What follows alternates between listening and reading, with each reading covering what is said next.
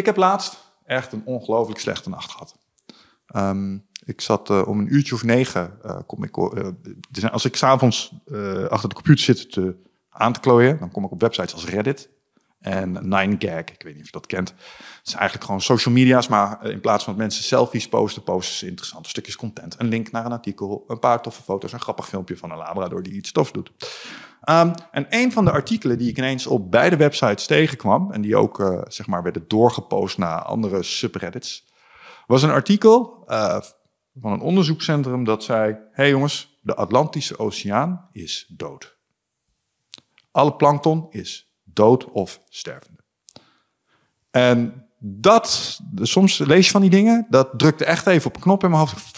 Als dit waar is, nou, dan hebben we nog drie jaar met z'n allen of zo en we're gone. Dit uh, gaat niet goed komen.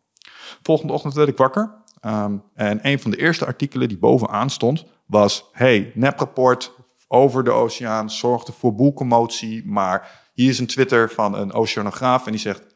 oké jongens, het is, wel, het is wel wat aan de hand, maar plankton doet het nog wel. Dus uh, nog even geen zorgen. Niet zo, zo erg is het nog steeds niet. Maar het zette me wel aan het denken. Want waar, wat is de waarheid nu? En het ligt een beetje in het midden. Nou, je bent iemand, je houdt je bezig met de zee. Uh, en dan in het verlengde denk ik ook de oceaan, want die zit eraan vast.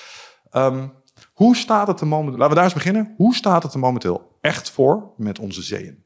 Vanuit een ecologisch perspectief. Uh, ja, niet goed. Dat is, dat, daar moet je niet, uh, niet te omvloerst over doen, natuurlijk. Inderdaad, het is zeker nog niet dood. Ik zeg al het woord nog, hè, dat is al heel erg ja. dat, je, dat je zoiets in je mond neemt. Nog niet dood. Want ja, de oceanen, dat is zeg maar de bron van, van al het leven en ons welzijn op de, op de hele wereld.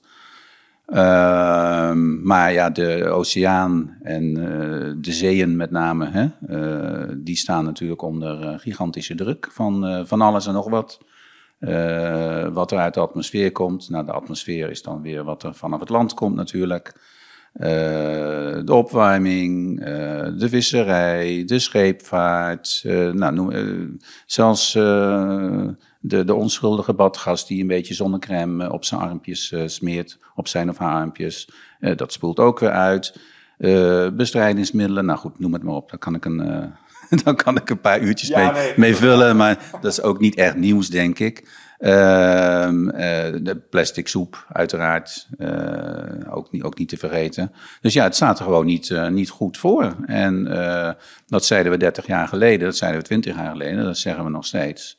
Uh, en um, uh, er wordt uh, aan de ene kant heel veel gedaan op alle gebied. Ook over de hele wereld. Vroeger was dat misschien in een paar vooruitstrevende landen dat men wakker werd over milieu en natuur. Maar in feite zie je dat nu over de hele planeet. Dat mensen bedrijven en overheden echt aan de, aan de slag zijn. Maar ja, het is, het is gewoon niet genoeg. Ik kan ook niks te doen. Ik lach erbij, maar ik lach daar met, een, met een snik en een traan bij. Ik was in, een paar maanden geleden in, in Lissabon bij de UN Ocean Summit. En dan zie je al die problemen zie je bij elkaar komen. En daar kan je dan heel erg depressief van worden. En je ziet ook heel erg veel initiatieven en dan word je weer hartstikke blij. Dan denk je, ja oké, er gebeurt wel wat. Um, maar er gebeurt wel wat is natuurlijk in feite niet genoeg. Je zou in feite, en dat geldt voor het hele milieu- en natuurbeleid over de hele planeet, daar toch wat meer, nou niet wat meer, maar heel veel meer urgentie voor willen zien. -huh. Ehm, met name van, van regeringen. Het is niet anders. wetgeving, uh, belastingen, subsidies, het hele systeem. Ja, dat, en dat roepen economen al, al tientallen jaren, maar het is nu eenmaal zo. Uh, dat moet echt op de schop. Ja, laten we daar eens even een punt adresseren waar ik altijd ook een beetje mee worstel als het hier over gaat. Want kijk, als, als het echt zo precair is als um, sommige van die instanties nu zeggen dat het is, zou ik volledig voor een volledige omslag zijn als maatschappij van bovenaan opgelegd. Alleen dan kom je kijk naar wat er nu met boerenprotest gebeurt. Dat doet heel veel pijn, zorgt voor heel veel frictie. En wat je in die discussie al direct ziet, is dat er dan dat noem ik dan whataboutism, weet je wel. Dus, maar, maar wat, en, dit dan? en, en, zus dan? En wist je wel dat de Great Barrier Reef inmiddels weer aangroeit? En de grootste aangroei van poolijs ever nu plaatsvindt in een of andere bepaalde Noorderstraat hoe zit dat dan? er is meer groen dan ooit. Dus er is nu een hele groep mensen die zeggen: ja, maar uh, you took it, uh, de, de full, you drank the full Kool-Aid. Dus je bent er helemaal ingetuind. Het is net als uh, COVID. Het is een hoax bedoeld om populaties te controleren. Dat, dat is een oprecht sentiment, dat leeft nu. En ik weet nooit zo goed waar ik moet beginnen als mensen zo tegen me beginnen te praten. Maar wat, wat zou jij daar tegen zeggen? Ja, je zegt het is een oprecht sentiment. Ik denk dat het enerzijds, uh, dat, dat, klopt wel, denk ik. Bij veel mensen met wie je praat, voel je ook echt dat ze dat, ze dat soort fake news, zoals, zoals ik het noem, dat ze dat ook echt geloven.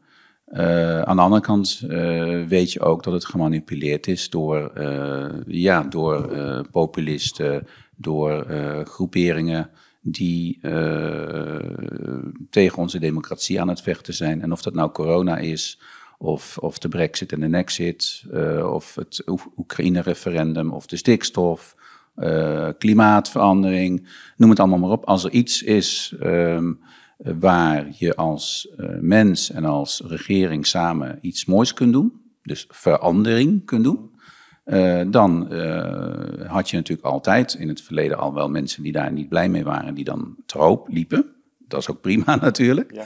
Alleen op dit moment, uh, de afgelopen, wat is het, vier, vijf, zes jaar, weet, weet ik niet precies, is er een soort van onders, ondershuidse onderstroom gaande die dat soort geluiden bij elkaar brengt heel effectief organiseert.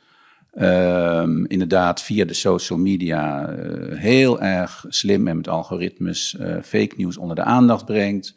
Uh, argumenten aanlevert waarvan je denkt van, jezus, dat is wel heel erg, heel erg slim. Als ik met een, met gewoon een goede vriend of een familielid waar ik gewoon echt van hou praat en die dan echt dat soort taal gaat uitslaan, van nou weet je wat Bas, dat corona dat is uh, bewust uh, in, het, in de maatschappij gebracht en de regering wil dit en de regering wil dat.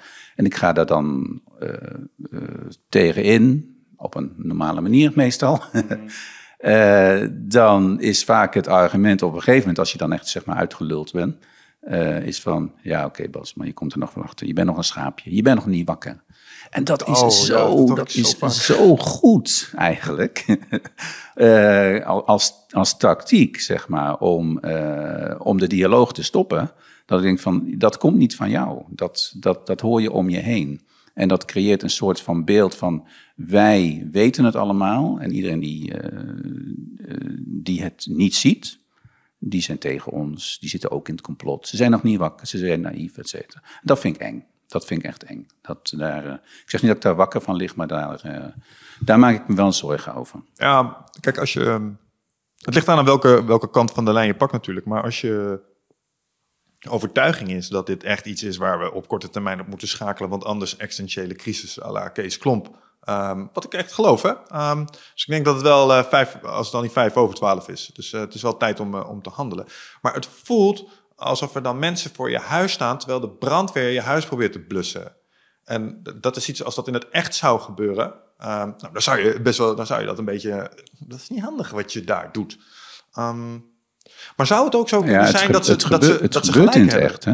het gebeurt in het echt. Ik bedoel, als we kijken naar, en dat is nog maar een jaar geleden, naar uh, de anti-corona-protesten, toen werd ook echt uh, uh, gewoon een heel verstandig beleid, werd ook echt onmogelijk gemaakt. Hulpverleners werden aangevallen, politieagenten werden aangevallen. Dit is niet eens denkbeeldig alleen op de social media dat er mensen zijn die zeggen: corona is een hoax. Nee, actief, fysiek nou, ik denk ook aan de boeren, wat sommige boeren doen. Actief, fysiek. Uh, uh, worden uh, mensen die uh, ja, met de beste wil van de wereld proberen de dingen de goede kant op te leiden, worden, worden belemmerd. En dat is griezelig. Ja, ja, dat vind ik ook. Zijn er echter onderdelen waar je, en dan kijken we even naar klimaat, want anders trekken we de discussie wel heel breed natuurlijk. Maar Zijn er ook punten waar ze potentieel wel gelijk op zouden kunnen hebben? Ja, ze is, is moeilijk natuurlijk, omdat het dan alsof het één, uh, één grote narratief uh, is. Maar bij klimaat uh, is natuurlijk in het is allereerst er een ja, zeg maar, is er een dansleraar tegen, tegen klimaatwetenschappers, waarvan de klimaatwetenschappers, 99% van de klimaatwetenschappers zeggen er is wat aan de hand. En nou goed, kijk maar alleen naar de grafiek van Al Gore van, van tien jaar geleden, hè, waar die op dat trapje moest gaan staan om te laten zien hoe, de, hoe hoog de, de, de, de, temperatuur op, wereld, op, de, op de wereld zou zijn. Dus dat is, dat is gewoon consensus wetenschappelijk. En daar kunnen dan inderdaad uh, mensen toch vanwege wat voor reden ook uh, tegen ingaan. Uh, die worden dan niet uitgelachen, maar daar zeggen mensen van ja, inderdaad. En die weermannen en, en al die klimaatwetenschappers zitten ook, nou daar hebben we het weer, zitten ook weer in het uh, complot en dergelijke. Dus daar heb ik uh, eigenlijk weinig twijfel aan. Ja. eigenlijk, nee, heb ik gewoon geen twijfel aan dat daar echt, dat ze daar dus, ze, zeg ik dan toch, ja. dat ze daar geen gelijk in, in hebben. Die wetenschap die klopt gewoon, kan ook niks aan doen. Ja. deal with it. Uh, waar ze natuurlijk wel gelijk in kunnen hebben, denk ik. Uh, alleen ik zou het dan gewoon wat anders formuleren. Is van wie moet er wat tegen doen? Je ziet nu dat toch uh, heel veel op de schouders van burgers wordt gelegd. Waarbij dan de burgers, denk ik terecht, zeggen van... hey, kun je ook eens naar de industrie kijken? Kun je eens kijken naar een mammoettanker die in de haven van Rotterdam ligt... en die in zijn eentje de energie gebruikt van 1,2 miljoen huishoudens. Ik noem even wat raars. Uh, en die niet wordt aangepakt. Of op de, op de, op de diepe oceaan, wat daar voor afval uh, wordt weggespoten, uh, stookolie en dergelijke door, door schepen. nou, laten we niet over het, het luchtverkeer beginnen. Mhm. Maar dus de, zeg maar de grote jongens, de grote partijen, de industrie, die, die wordt nog wel een tikkie te veel ontzien. Ehm, Terwijl je dan van de consument, van de individuele burger vraagt van joh, in plaats van 120, misschien moet je nog eens gaan 80 uh, gaan rijden. Of in plaats van uh, uh, 10 minuten douchen, ga eens 8 minuten douchen. Ga eens om de dag douchen. Nou, daarvan zeg ik ook, hè, met, met heel goede wil, zeg, ja. dat legt weinig zoden aan de dijk. Pak eerst de grote jongens, de grote meisjes aan. Zeg niet van zij moeten het doen en de burgers niet, dat niet. Maar creëer daar een klein beetje meer, zeg maar het win-win gevoel van jongens, we, gaan er met z'n allen uh, voor. Dan denk ik dat je de oppositie uh, van de gewone man, de gewone vrouw, uh, een klein beetje kunt kanaliseren. Ja, en wat maar dat is hartstikke wappitaal, hè, wat ik nu zeg. Want als, je dit, als ik dit op Twitter zeg, dan krijg ik gelijk allemaal wappies over. Ja, heb ik ook gezegd, ja, die Rutte moet weg. Nee, dat bedoel ik dus zo niet. Maar, en, en dat is ook het, het, het, uh, het polariserende op dit moment van uh, dat je, met name op de social media, uh, uh, dat, je, dat er weinig echt debat meer gevoerd kan worden. Dat je meteen in een hoek zit. Wat ik wel belangrijk vind om mezelf altijd aan te herinneren als het gaat om social media, maar dat zul je zelf vast ook wel onderkennen, is dat, kijk, de verleiding is heel groot om te denken dat iedereen zo denkt als de mensen die je daar tegenkomt. Maar ik heb ook wel gemerkt dat is een zeer klein gedeelte die uh, exorbitant luid is. Dus daar waar een gemiddelde Nederlander één tweet produceert over een onderwerp dat hem raakt, produceren zij er tien in all caps met memes. En, uh, dus dat lijkt heel erg veel. Dus dat is, dat is tegelijkertijd ook wel uh, iets wat ik daarbij probeer te onthouden, want anders lijkt het helemaal zo verdeeld en gefragmenteerd in de maatschappij. Ik denk dat de meeste burgers er ook wel iets gemiddelde in zullen zitten. Even dat over die bedrijven, dat, dat voel ik ook wel. Wat ik denk, ik een heleboel goeds zou doen, is als er een aantal mensen die overduidelijk malafide actoren zijn gebleken in het verleden, als het gaat, dat die nou eens op naam accountable worden gehouden. Bijvoorbeeld zo'n directeur van BP, die, we zitten tegen het tienjarige jubileum van die grote oilspunten. Ze hebben sorry gezegd. Er is niemand naar de gevangenis gegaan. En ik denk dat daar de, hoe zeg je dat?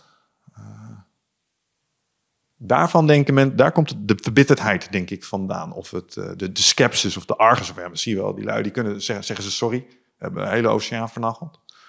Hoe kijk jij daar tegenaan? En is het onvermijdelijk om uiteindelijk dat soort mensen die op die posities zaten en keuzes hebben gemaakt ook verantwoordelijk te houden? Of is dat niet mogelijk? Nou, mogelijk is het natuurlijk wel. Je kunt natuurlijk iedereen voor de rechter dagen en, en bestraffen als hij of zij iets onrechtmatigs heeft gedaan. Dus mogelijk is het zeker. Of daar nou de sleutel tot tot, tot succes ligt, weet ik niet, eerlijk gezegd. Uh, is het in, in, dit geval, ik ken dit geval niet, niet echt goed hoor, maar is, is het nou echt persoonlijk falen met opzet gedaan of niet? Of is het meer een collectief gebeuren wat zo'n bedrijf uh, met zijn aandeelhouders heeft, heeft willen doen? Ja. Ja, dat weet ik gewoon niet. Uh, wat wel zo is, is, maar dat geldt niet alleen voor bedrijven, maar ook bij overheden natuurlijk, is dat je je als individu vrij gemakkelijk kunt verschuilen achter, achter de club waar je werkt. Dat heb je natuurlijk ook bij de overheid. De, de, de, wat er bij de Belastingdienst is gebeurd, de toeslagenaffaire, et cetera. Ja, daar worden nooit ambtenaren voor. Uh, ze worden niet eens ontslagen, denk ik. Nee, terwijl als, uh, als ik kijk naar hoe besluitvormingsprocessen zijn verlopen in organisaties, best grote organisaties ook, waar ik uh, binnen ben geweest, dan is er altijd één poppetje dat ergens zegt, ja, gaan we doen. En die is duidelijk uitgelegd van, hé, hey, maar als je ja tegen zegt, betekent dat ook dit. En betekent dat ook dat. Dus er is iemand die ergens ook een keer heeft gezegd, ja, nou oké, okay, dan geven we maar een paar prominente wetenschappers. Want dat is gewoon gebeurd nu centjes, in zowel de tabaksindustrie als in de olieindustrie, om nu rapporten uit te brengen die uh, nou, de boel mild bagatelliseren. En, die personen die zeiden van ja, verstuur die check maar, ja, die wisten wat ze deden.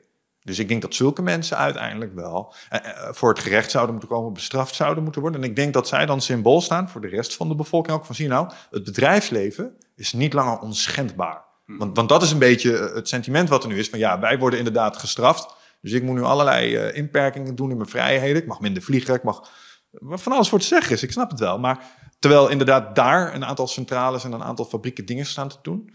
Uh, waarvan we mogen afvragen, kan dat niet anders? En, en, dat doe je dan bewust niet. Sterker nog, je verdoezelt het effect wat je hebt gehad. Ja, dus zulke mensen moeten denk ik wel Schandpaal klinkt nogal streng, maar je, nou, je, moet, zeggen, wel, je moet, ze er wel bij pakken. Ik, zie al met het schafot ja. en met de galgen rond, uh, rondlopen. Nee, zoals gezegd, uh, als je criminele activiteiten verricht, dan moet je gewoon uh, daarvoor gestraft worden. Dat lijkt me, of je nou in een bedrijf zit of bij een overheid of wat dan ook. Tenzij je onschendbaar bent vanwege staatsrecht. dat, dat moet gewoon gebeuren. Um, of daar, uh, nogmaals, of daar nou echt uh, de sleutel ligt in van nou, dan komt alles goed, weet ik niet. Ik denk dat het. Uh, ik denk niet als, het, als een topman van BP tien jaar in de gevangenis zit, dat dan BP ineens uh, uh, weer beter gaat functioneren. Dat is een wat langer uh, proces natuurlijk. Ik denk dat je in het algemeen goede wet en regelgeving moet introduceren als, als overheid, ook voor bedrijven. En ze daaraan ook moet houden. Dan heb ik het over het hele bedrijf, niet over één persoontje of persoon die, die daar werkt. en dat is nu, dat, dat zie je overal, dat is nu uh, niet optimaal, laat ik het zo maar zeggen. Kijk wat er bij, eh, bij Tata Steel uh, ja. gebeurt, et cetera. De, ja, de voorbeelden zijn natuurlijk legio. Uh, en dat mag wel een tandje scherper, een tandje hoger, ja. ja. Ja, daar kan ik me wel iets voorstellen. Het is natuurlijk niet één poppetje in één bedrijf. Ik denk dat als je dit over de linie zou doen en consistenter zou gaan doen, dat dat ook een heel duidelijk signaal is naar dat soort bedrijven. En als jij weet, oh wacht even, ze kijken nu wel degelijk mee. Oh, ze kijken niet alleen mee, ze enforcen nu ook ja, dan denk ik dat dat een invloed gaat hebben op het gedrag van sommige mensen. Dat kan niet anders. En tegelijkertijd is de hypocrisie eraf. Hè? Zo van, ja, maar wij wel en hun niet. dan is het nee, bij allemaal. Zoals je er straks aan het begin ook al zei. Dus dat zou het misschien iets recht kunnen trekken. Okay. Hey, laten we het weer eens hebben over... Uh, over wat zeewier. Ja, over zeewier. wat je bij no North Sea Farmers aan het doen bent. Want nogmaals, ik vind het een fantastisch initiatief. Um, en dat komt omdat het uh, een aantal hele mooie voordelen heeft in, in dit kader om te werken met Celia. En laten we daar eens mee beginnen. Waarom is Celia zo tof? Uh, het duizend dingen doekje wordt het wel, uh, wel, wordt het wel eens genoemd. Uh, super Sustainability Crop. zeewier is inderdaad op heel veel gebieden gewoon een heel goed... een, een, het is geen, officieel is geen plant, maar laten we gewoon een plant noemen. Omdat het tijdens, de, tijdens het, het groeien CO2 opneemt en zuurstof produceert, zoals een, een plant op het land, zoals een boom. Dat is natuurlijk meegenomen, zeg maar.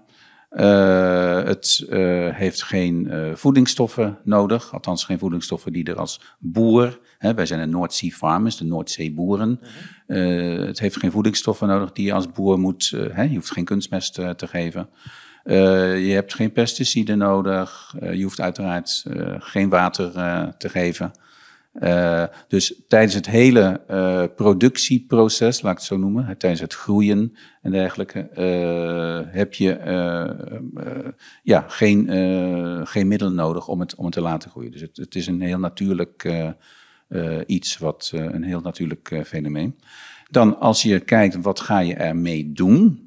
Uh, dan zijn de toepassingsmogelijkheden legio. Uh, dat is, uh, de meeste mensen denken meteen aan, en dat is ook prima, dacht ik ook aan de eerste keer dat ik met zeewier in aanraking kwam, denken we meteen aan de salade, aan de sushi, de chips die je hebt gegeten. we hebben een hamburger, hè, de, de Dutch Wheat Burger, een heel succesvol initiatief. waar dan wat wat niet puur zeewier is, maar waar zeewier aan is, uh, aan is toegevoegd. Dus dat zijn maar de food toepassingen, voedseltoepassingen. Nou, helpt daarmee, hè, dus in die toepassingen helpt het uh, aan uh, de transitie, de eiwittransitie. Want je wilt toch langzamerhand van dierlijke eiwitten af richting plantaardige eiwitten. nou, het, is, het is eiwitrijk, begrijp ik? Ja, het is eiwitrijk. Ehm, daarvan weet je dat op het land de ruimte beperkt is. Dus op een gegeven moment ga je ook, het is niet in plaats van of iets dergelijks, maar daarvan ga je dus ook uh, kijken naar uh, wat je op zee kunt verbouwen. nou, het is ook lekker, het is gezond, er zitten mineraaltjes in, vitamintjes, et cetera. Het is gewoon een, een, een, heel, ja, een heel prettig product, laat ik het, laat ik het zo noemen, wat past in een, in een moderne levensstijl van minder gebaseerd op dierlijke eh, eiwitten. Um, dan heb je ook de non-food uh, toepassingen. En uh, die worden bij wijze van spreken, elke maand wordt er wel weer een nieuwe ontdekt. Dat is in bouwmaterialen, in karton, als bioplastic. in de medische wetenschap wordt zeewier onderzocht vanwege potentieel mogelijkheden om uh, Alzheimer uh, te behandelen, psoriasis, diabetes. daar wordt over de hele wereld onderzoek naar gedaan. Het is een klein beetje, ja, ik vergelijk het allemaal met het regenwoud, zeg maar, in Brazilië. daar is zoveel aan dingen, er zijn zoveel dingen aan zeewier die nog ontdekt kunnen en moeten worden, die goed zijn voor de mensheid dat het dus alleszins de moeite waard is om gericht uh, zeewier te gaan verbouwen. Want dat is dus wat wij in, uh, met, de North Sea Farmers uh, bevorderen. dat is niet zoals wat nu veel gebeurt in Europa, zeewier uit de natuur halen. Hè, wat in Normandië, Bretagne, Ierland en dergelijke gebeurt. Je gaat bij wijze van spreken met je laarzen aan en het water in. Je gaat naar de rotsen en je knipt wat zeewier af, om het even plat uh, te zeggen. Dat gaat op, op grote schaal natuurlijk uh, ten koste van ecosystemen. Dus wat wij zeggen is van nou, laten we het gaan verbouwen. Nou, als je het wil gaan verbouwen, uh, dan kun je dat dicht bij, dicht bij de kust doen. maar je hebt altijd rotsige, rotsige omstandigheden nodig. Het, het, groeit niet zomaar aan land, op, op zand. Uh, dus kan je dat in riviermondingen doen, op uh, waterkeringen en dergelijke, maar dat is niet veel. Bovendien is daar niet zo gek veel plaats. Dus op een gegeven moment, en dat ik, je zei, het gaat om een bijzondere prestatie. Nou, niet van mij, ik sta op de schouders van, van drie kanjes van, van de Noordzee Farmers die ermee begonnen zijn. Koen, Marlies en Eve zijn in 2014 zijn die met z'n drieën met het idee aan uh, in de slag gegaan om zeewier offshore in de Noordzee te gaan verbouwen. Dan denk je, ja oké, de Noordzee. Je zit me net te vertellen dat de zee zoveel, uh, zo druk bevaren is, dat er zoveel gebruik van wordt gemaakt, dat druk is, et cetera. waarom op de Noordzee? Ehm, ehm, wat wij dan zeggen is, ehm, doe het zonder extra ruimte te claimen. Dat we niet nog ook weer eens een keertje over een zeewiervelden uh, willen leggen. Nee, doe het dan uh, als je toch een windpark in zee uh, bouwt. Doe het dan tussen die turbines. Want tussen die turbines van zo'n windpark mag je toch niks anders doen. Nou, hang, daar dan een zeewiernetje in, bij wijze van spreken. Dan gebruik je die ruimte extra efficiënt. Dus je hebt alle goede voordelen van zeewier, zonder dat je nou, alle dingen die, die je dus niet nodig hebt, heb ik net verteld. Hè? Uh, maar je hebt dus ook geen extra ruimte nodig. Nou, dat is eventjes, uh, niet in het kort, maar eventjes ja, even... Tegelijkertijd de ja. titelverklaring voor een van de dingen die ik tegenkwam in mijn uh, prep, namelijk superleuk, wier en wind. Uh, die, die, snap ik ineens. En wat ik daar helemaal cool aan vind, is dat het, het is automated. Klopt dat? het kan, daar zijn we mee aan het, aan het testen. Ehm, ehm, het, het oogsten gebeurt nu nog vaak met de hand of in ieder geval met, met heel veel arbeidskracht. Ik zeg niet letterlijk met een schaartje, maar uh, wat natuurlijk als je het gaat opschalen, wat wel handig is, uh, als je het echt over tonnen uh, hebt, dat je dat automatisch kunt doen. Nou, daarvoor moet je, met, daarvoor moet je schepen verbouwen, moet je oogstmachines ontwerpen en uittesten. En ja, het mooie is, en gelukkig worden we daarbij goed ondersteund door de overheid, ook door, door de, de Europese Commissie. Uh, dat in projecten zoals die ene die je noemt, hè, Wier en Wind, maar je hebt er nog een aantal andere lopen, uh, die met consortia uit Europa worden uitgevoerd, dat uh, we dus heel recent een doorbraak hebben bereikt en dat inderdaad dat de oogstmachine die we met partners hadden ontworpen, dat die het ook echt deed. Dat is natuurlijk een uh, heel prettig. Dat is wel fijn, hè? Ja. dat is wel prettig. Want het blijft toch de natuur natuurlijk. Ja. Het blijft uh, techniek. Dus het kan ook zomaar eens uh, komen dat je na een paar maanden naar je zeevierveldje vaart. En dat je denkt van nou eens even gaan oogsten en dat er niks aan zit, bij wijze van spreken. Daar zijn al die testen op, op gericht. Hè. Hoe kun je het laten hechten? Wat voor materialen gebruik je? En inderdaad, wat voor machines gebruik je? En dat hele conglomeraat van biologie en technologie daar zijn wij mee bezig uh, met, met partners. Hè. We, hebben meer dan 100, uh, 100 partners uit de hele waardeketen. En uh, langzamerhand komen we nu ook op een fase aan dat we uit de testfase richting commercieel kunnen gaan. Niet zelf, we zijn zelf een non-profit stichting, maar onze leden, dat, dat kunnen ook bedrijven zijn, start-ups, die, die zitten op het vinkentouw om, om echt aan de slag te gaan op een commerciële manier. En dan moet natuurlijk uh, de kosten uh, voor de baat uitgaan. Ja. Uh, ja, plat gezegd, de kosten om, het zee, om een kilootje zeewier te telen moeten lager zijn dan wat je voor een kilootje zeewier krijgt. Ja. Is dat nog niet zo, dan moet je, en dat is met elke nieuwe technologie, elk nieuw product zo, dan moet je als overheid zo'n zo'n sector eventjes een zetje geven, over ja. de drempel helpen. Ja. En daar zitten we nu middenin. Ah, dat echt fascinerend, want dat is ook wel iets wat ik tegelijkertijd geloof. Ik heb Elon Musk wel eens horen zeggen dat de oplossing voor de klimaatcrisis is eigenlijk marktwerking. Dus op het moment dat je de almighty market uh, zich over een probleem laat buigen, krijg je automatisch procesoptimalisatie. Want enerzijds winstoptimalisatie, anderzijds kostenreducties, maar weten ook vraag naar producten. Dat, zie je wel. Er zit inmiddels ook producten worden niet alleen maar eh, beoordeeld op hun uh, daadwerkelijk intrinsieke waarde, maar ook op bijvoorbeeld de morele waarde die er nu aan kleeft. Hè. Mensen kiezen nu liever voor groenere producten. Dus als je kan kiezen tussen iets wat of de natuur heeft gesloopt of het heeft gemaakt, dan kiezen mensen nu liever voor iets wat het gemaakt heeft.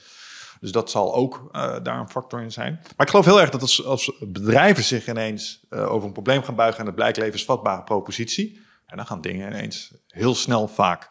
Dus dat, dat zijn dan weer typisch van die dingen, dat geeft mij hoop. Ja, dat is mooi. Het geeft mij ook hoop. Toen ik eh, bij de Sea Farmers, uh, toen, ik die tegenkwam, uh, en ik zag waar ze mee bezig waren, dacht ik van yes, daar wil ik, daar wil ik ook gaan werken.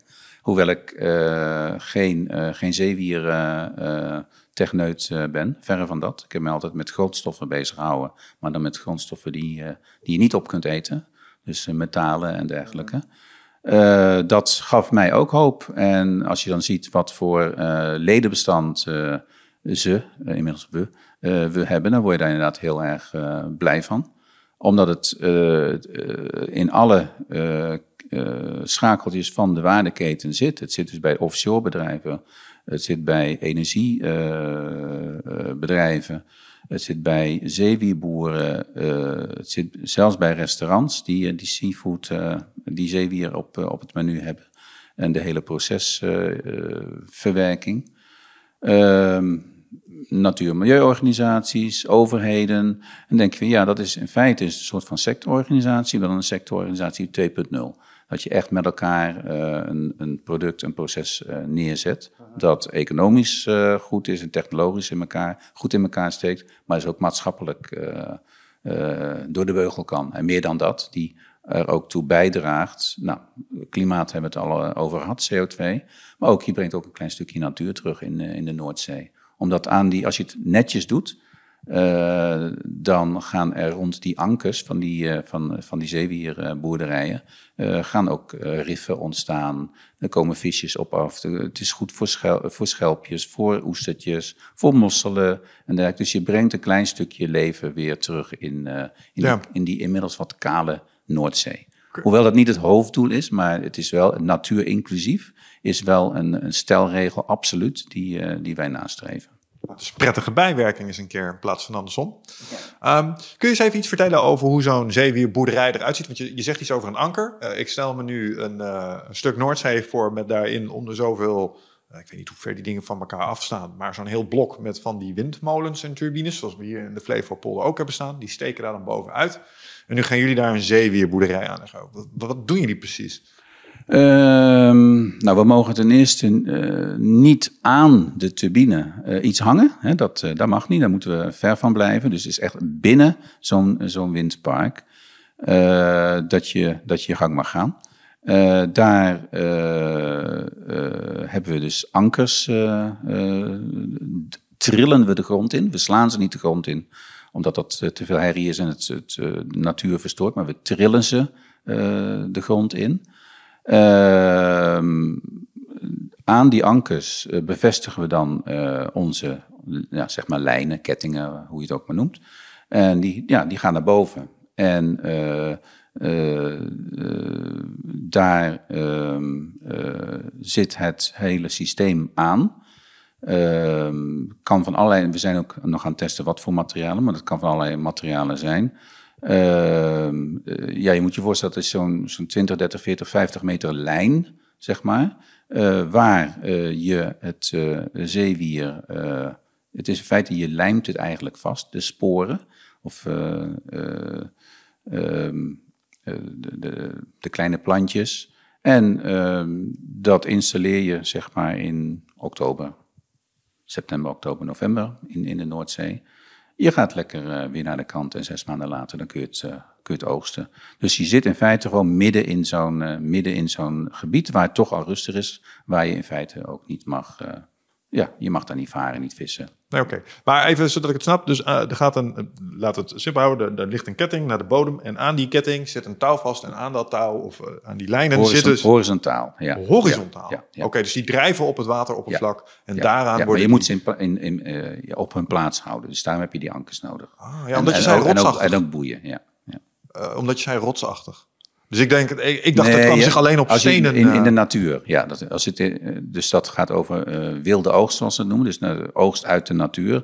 Dan moet het natuurlijk ergens aan vastzitten. Ja, dat zijn dan rotsen. En dat heb je natuurlijk niet midden op zee. Nee, nee, nee. In, uh, midden, uh, in zo'n windpark doe je dat inderdaad aan, aan een lijn, aan een touw, aan een net en dergelijke. Daar bevestig je het aan en dan ja. gaat het vanzelf groeien. Ah, het feit dat het aan zo'n touw zit, maakt het ook aanzienlijk makkelijker, denk ik, om het ergens te automatiseren. Ja, Zowel je, planten je, je, als het strippen natuurlijk. Ja. ja. die haal je gewoon ergens doorheen natuurlijk. Ja, ja je haalt hem er doorheen. Je stript hem in feite af. Ja. Oh, interessant. Ja, oké. Okay, duidelijk, duidelijk. En, er zijn um, hartstikke mooie YouTube-filmpjes van, dat je dat kunt zien. dat, ja. Is, ja, dat is prachtig natuurlijk. Ja, nou, maar, maar, dit zijn typisch van die dingen waarvan ik denk, zie je nou wel, als je menselijk vernuft loslaat op problemen uh, en, en, je geeft ze bepaalde kaders mee. Kijk, de afgelopen zoveel jaar hebben we het probleem opgelost. Uh, zorg voor genoeg energie, zorg voor genoeg welvaart. Um, Oké, en so we did. Um, en als je nu zou zeggen, ja, doe hetzelfde, maar doe het binnen de kaders van planetary boundaries. Ik hoop dat we genoeg tijd hebben. Maar oplossingen, als er genoeg tijd is, zullen we altijd oplossingen vinden. Want mensen zijn slim.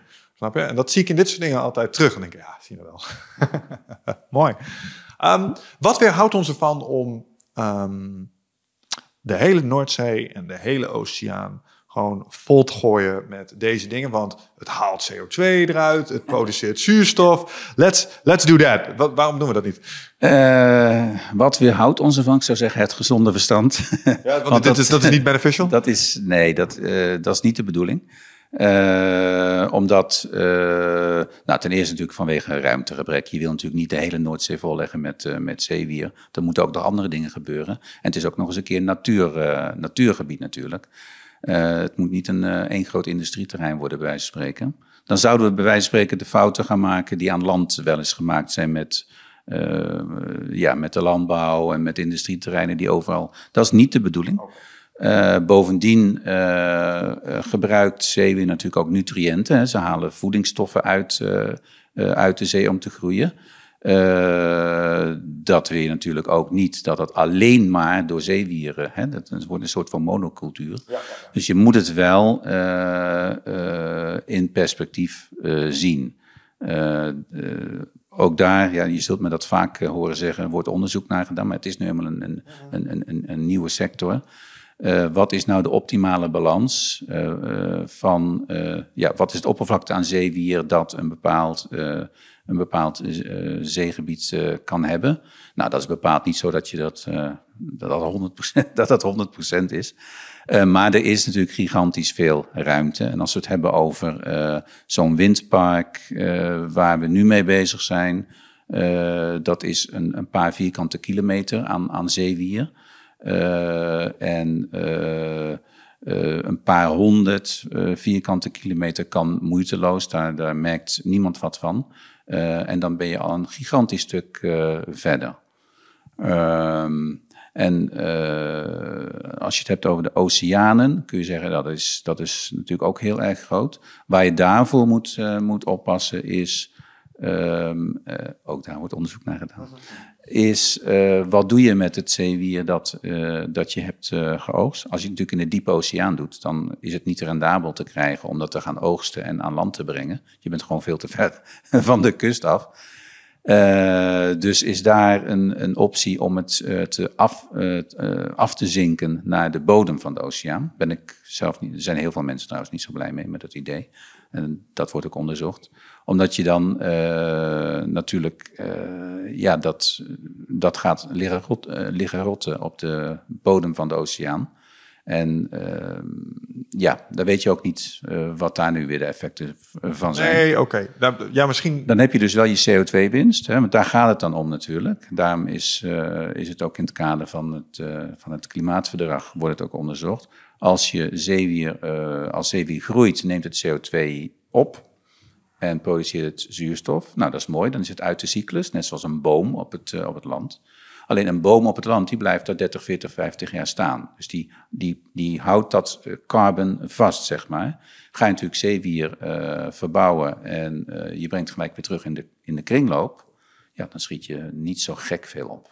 Nee, maar tenzij het gaat inzetten voor dingen als bijvoorbeeld uh, bio oh, bioplastic. Dat soort ja. Het deed me heel erg... ik zat te denken, oh, zeewier is eigenlijk gewoon zeehennep.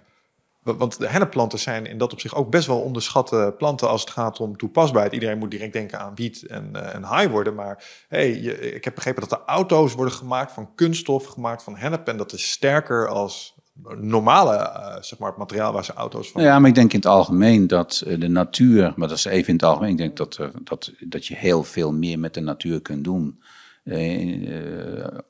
dan, dan wat we nu doen.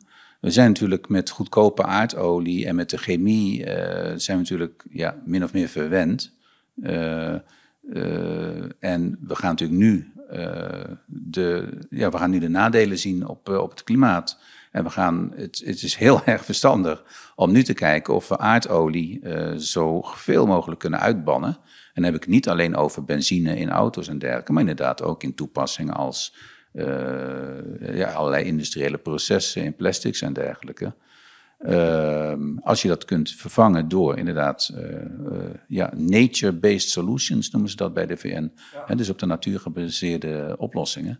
dan is dat alleen maar goed. En daar zijn we dus ook volop mee bezig. Ja, een van de dingen waar ik me, als ik nadenk over de oceaan, ehm, in het kader van klimaatverandering, als ik daarover nadenk, waar ik me druk om maak, is um, Green Ocean Event. Ik weet niet of je weet dat er zoveel methaan en CO2 in die oceaan komt, dat die in zijn totaal verzuurt. Laten we bij begin beginnen. Is dat, een, eh, is dat een reëel scenario voor ons momenteel? Of is die oceaan zo groot dat... Um, ja, dat, is, dat zijn, helaas zijn het allemaal reële scenario's. Ook wat natuurlijk nu op dit moment op de Noordpool gebeurt. En, en in de toendra's uh, aan uh, methaan, wat bij wijze van spreken op uitbarsten uh, staat. Ehm, dat, zijn, dat, dat zijn scenario's die ik zeg maar 20, 30, 40 jaar geleden, zo oud ben ik al, over mijn bureau heb zien komen van wetenschappers, waar toen tegen werd gewaarschuwd van dit en dat zou kunnen gebeuren. En helaas uh, zie je dat, ja, ik kan ook niks aan doen, uh, helaas zie je dat nu toch een klein beetje gebeuren inderdaad. En Um, ja, ook binnen de Club van Rome wordt daar het, de nodige onderzoek aan gedaan.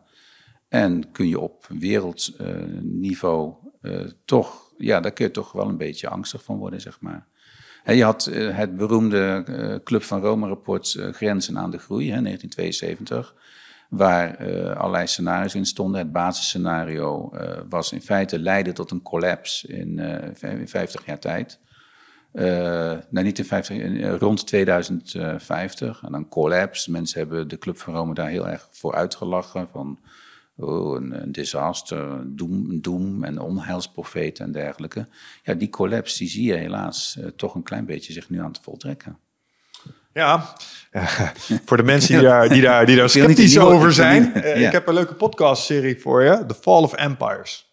En uh, dat is een uh, podcast en ik, ik ben ze bijna allemaal... En dat gaat over het oude Sumerië en het oude Babylon en Egypte en de Romeinen. En weet je wat één gemeenschappelijke deler is? Overal? Klimaatverandering. Dus, dus er is iets wat gebeurt in het klimaat. Ineens leveren oogsten niet meer op wat ze opleverden. Er was onvoldoende tijd om naar greener pastures te verhuizen. Uh, en dus maatschappij viel om, want geen stabiliteit meer, voedselveiligheid in gevaar. En um, dat is universeel uh, een factor in alle grote uh, empires die teloor zijn gegaan. En ik geloof dat Marcus Aurelius ooit iets zei. Beschavingen komen en gaan. Er zullen beschavingen, er waren beschavingen na on, voor ons, er zullen beschavingen na ons zijn. En dit zal altijd zo zijn. En ik ben stiekem een beetje bang dat hij gelijk gaat krijgen. Ja, ik denk uh, dat een, uh, een andere oorzaak is van die collapse is uh, ja, inertia tegen. Dus wat, wat inertia in het Nederlands? weerstand tegen verandering. Dus traagheid van, van beslissingsprocessen. Je ziet allerlei signalen. Maar je denkt dat het allemaal wel mee zal vallen. En op een gegeven moment grijp je in als het uh, bijna te laat is. Het hele klimaatprobleem is daar natuurlijk een heel groot voorbeeld van. Tientallen jaren wordt er gewaarschuwd van wat er allemaal mis kan gaan. Nu zie je, as we speak, zie je dat er allerlei dingen fout gaan. En nu wordt er echt wel best wel veel gedaan, moet ik ja, zeggen. Ja, ja maar dat, dat, ik denk Alleen, dat dat ja, ook een beetje had dat twintig jaar geleden gedaan. Zit in de ja, me menselijke aard, man. Dat zit in de mens, ja. Ken je de uh, marshmallow test?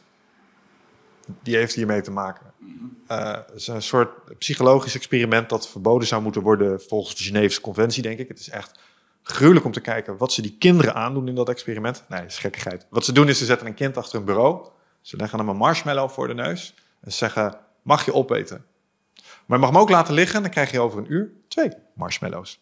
Nou jongen, dat is een, een psychologische kwelling uh, voor die uh, kids. Maar uh, het wordt vaak gebruikt als een voorbeeld voor hoe moeilijk wij mensen het vinden om afwegingen te maken over de toekomst versus een gain die we nu kunnen krijgen.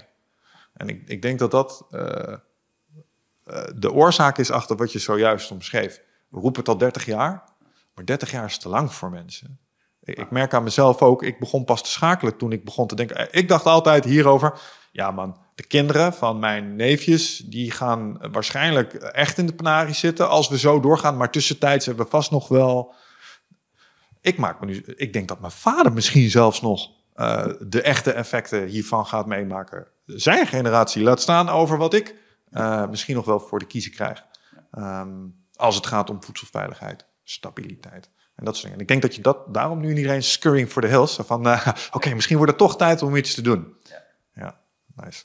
Wat zijn, wat zijn dingen naast uh, Zeewier in dat kader, uh, om het niet al te depressief te maken, die toch ook wel hoop geven? Want je hebt een aantal initiatieven bij elkaar zien komen daar. Uh, Zeewier is er één van. Je zegt, je ziet initiatieven breder dan dat, die ook een boel toffe dingen teweeg zouden kunnen brengen. Wat, wat zijn dat soort zaken? Uh, op het gebied van klimaat bedoel je? Of, uh, ja, bijvoorbeeld op die conferentie ja. de, waar je was laatst. Uh, nou, jij ziet, ehm, nou ja, als je inderdaad kijkt naar die VN Ocean Summit waar ik was, dan zie je inderdaad, en dat is heel fijn om te zien, een grote belangstelling van zeewier. Hè, als nature-based solution voor climate change, zoals dat dan heet. Dus dat, dat is prachtig, daar, daar, bouwen we op voort. Je ziet een heel grote belangstelling voor uh, een echt een grotere urgentie dan ooit voor het uh, opruimen van het plastic wat er uh, wat echt ja dat is niet eens meer op de oceaan. Oh, plastic microplastic is echt overal. Ook daar hebben we weer iets van hadden we dat twintig jaar geleden niet kunnen zien aankomen maar maar goed beter later nooit. Ehm, je ziet hele mooie initiatieven op het gebied van uh, sustainable shipping. Uh, dus ja, al die vieze diesel, al die vieze stookolie schepen eindelijk eens een keertje de wereld uit. Nogmaals, ook dat gaat allemaal weer te langzaam, maar het gebeurt allemaal wel. Er is een hele grote belangstelling voor, voor wat er op de oceaan gebeurt, wat er in de oceaan gebeurt en ja, de noodzaak om dat te beschermen en om dat te beheren. En daar word je dan toch wel weer blij van, te midden van alle alle ellende. Ja. Uh, nee, ja, dat, dat, dat is het, dat is het, uh, het, het, het, uh, ja, het gekke van deze tijd. Is dat aan de ene kant ehm, zie je, voel je bij wijze van spreken, maar je ziet ook de, de, de verdorde velden en dergelijke. Je, je, je, je ziet voor je ogen gebeuren dat er allerlei ja, dingen fout gaan in de natuur laat ik het dan helemaal nog niet over de biodiversiteit hebben, de bijen en dergelijke. Uh, teruggang van zangvogels, et cetera. Dus dat zie je, daar zitten we, helaas zitten we daar gewoon middenin. Uh, en aan de andere kant zie je inderdaad echt overal uh, initiatieven opbloeien van lagere overheden, van gemeenten, van bedrijven, van overheden, die inderdaad de goede kant op gaan. En nogmaals, het enige wat je dan, ja, als, als, als iemand die daar al een paar decennia in zit, in deze business. Het enige wat je dan denkt van, jongens, had dat 20, 30 jaar geleden gedaan. Dan, dan had je het allemaal vrij uh, smooth uh, kunnen doen. Ja, nou ja, dat En ik. nu, uh, ja, ga je het toch wel merken. Ja. Over de, de, de dorre velden en de biodiversiteit. Um, dat is een van de leuke dingen. We, hebben, we hadden het straks even ook Kees Klomp hier ook gehad. Maar ook daar zijn dus initiatieven, wat je al zei, die zijn... Als je hier kijkt, Um, een van de dingen die Kees hier heel tof vond, is hij liep in de veld en zegt, oh, thank god, hier zitten nog insecten. Ik zie hier heel veel bijen, weet je wel. En er zijn allerlei ecologische blauwdrukken die je over hele grote gebieden heen kunt leggen, die dat ook wel fixen. Um, ik weet niet of het opvalt, het is hier relatief groen. Um, ja, klopt. En, en, dat, dat komt omdat hier planten zijn neergezet die dat, hè, gildes van bomen, die dat uh, bijvoorbeeld, die dat intact houden, die, die zorgen dat mhm. dat groener blijft. Dus ook daar zit wel een technologie om dat te doen. Maar dat, dat betekent dus dat je een soort uh, ecologische blauwdruk over grotere gebieden moet gaan uitweiden. En dan kom je in het gebied van bezit en economische bestemmingen en al die zaken. Maar ik, ik blijf dus ervan overtuigd dat voor elk deelprobleem dat we tegenkomen, dat we ook oplossingen al in huis hebben. Uh, die we moeten gaan uitrollen en implementeren. Alleen daar zitten kosten, moeite en uh, reeds geclaimde stakes in. En, en, dat is wat voor de vertraging zorgt, denk ik. Ja, uh, ben ik het helemaal mee eens. Uh, ik denk dat we qua technologie, dat we alles in huis hebben, qua oplossingen. Ja. Maar ik denk ook dat het gewoon te betalen is. Maar dat het een kwestie van uh, prioriteitsstelling is en er maar aan wennen, inderdaad. En de urgentie ook echt voelen. Als je vijf jaar geleden had gedacht uh, om het vliegverkeer twee dagen stil te leggen, nou dat, dat zou je absoluut, dat, dat is on, was ondenkbaar. Nou, in de coronacrisis uh, heeft het maandenlang stilgelegen en daar is niemand aan dood gegaan. Althans, uh, je snapt wat ik bedoel. Dus voor mij heeft de coronacrisis dus ook wel duidelijk gemaakt dat het geld is er. Er zijn tientallen, honderden miljarden zijn er geïnvesteerd, ook in, in mondkapjes en dergelijke. Niet altijd in, in, in, in, slimme investeringen. je hebt gezien dat je de economie dus inderdaad, dat die tegen een stootje kan. ten behoeve van het welzijn van mensen. Dit is dan heel sterk welzijn, dat was het overleven. Hè? op een gegeven moment dachten we dat echt, dat er een soort van uh, ja, een, echt een, een dodelijke epidemie over de, over de wereld. Ik dacht dat ik in Outbreak zat. Ja, jij, jij weet ook veel het is. Ja, ik moet dat soms uitleggen nu aan mensen. Maar ja. ik dacht echt even de eerste paar weken sowieso... oh, ik zit in Outbreak. klopt, klopt. Um, maar goed, dat, dat heeft... Uh, ja, het goede van zo'n crisis is wel dat het heeft laten zien, denk ik... Uh, dat, uh, dat je met z'n allen best in staat bent om je te verdedigen tegen, tegen rampen of om ze te voorkomen, uh, dat het gewoon kan. Dat daar het geld voor is, de technologie en de kennis en de wetenschap en dergelijke. Uh, ik zou willen dat het klimaatprobleem, de biodiversiteit en dergelijke, wat in feite veel ernstiger is dan, uh, dan de hele corona, dat die eenzelfde urgentie zouden hebben. Dat we daar ook een outbreak management team op zouden hebben, en persconferenties elke maand en et cetera. Maar ja, dat is dan weer waar we het net over hadden, dat, dat kruipende effect van zo'n ramp. Zeg maar, dat ja, we denken nog steeds, merkwaardig genoeg, van dat gebeurt over 30 jaar.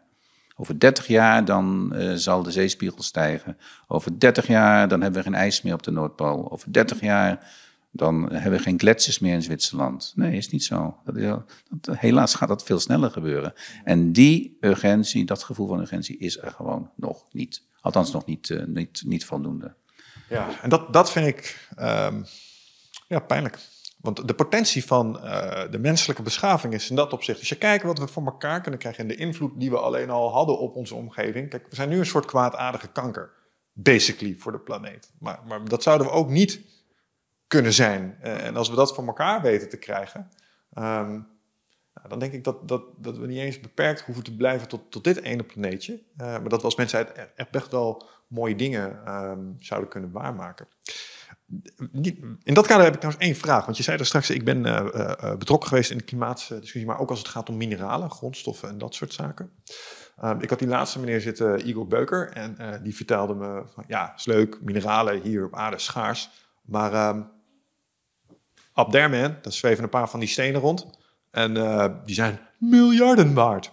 Um, zijn dat legitieme alternatieven wat jou betreft? Space mining en dat soort dingen? Ja, dat zijn technologisch natuurlijk zijn het alternatieven. Want je kunt uh, wat je economisch, technisch en economisch kunt winnen, dat, dat kun, je, kun je natuurlijk doen. Je, kunt ook op de, je weet ook, de diepe zeebodem en dergelijke, de mangaan, knollen, et cetera, et cetera.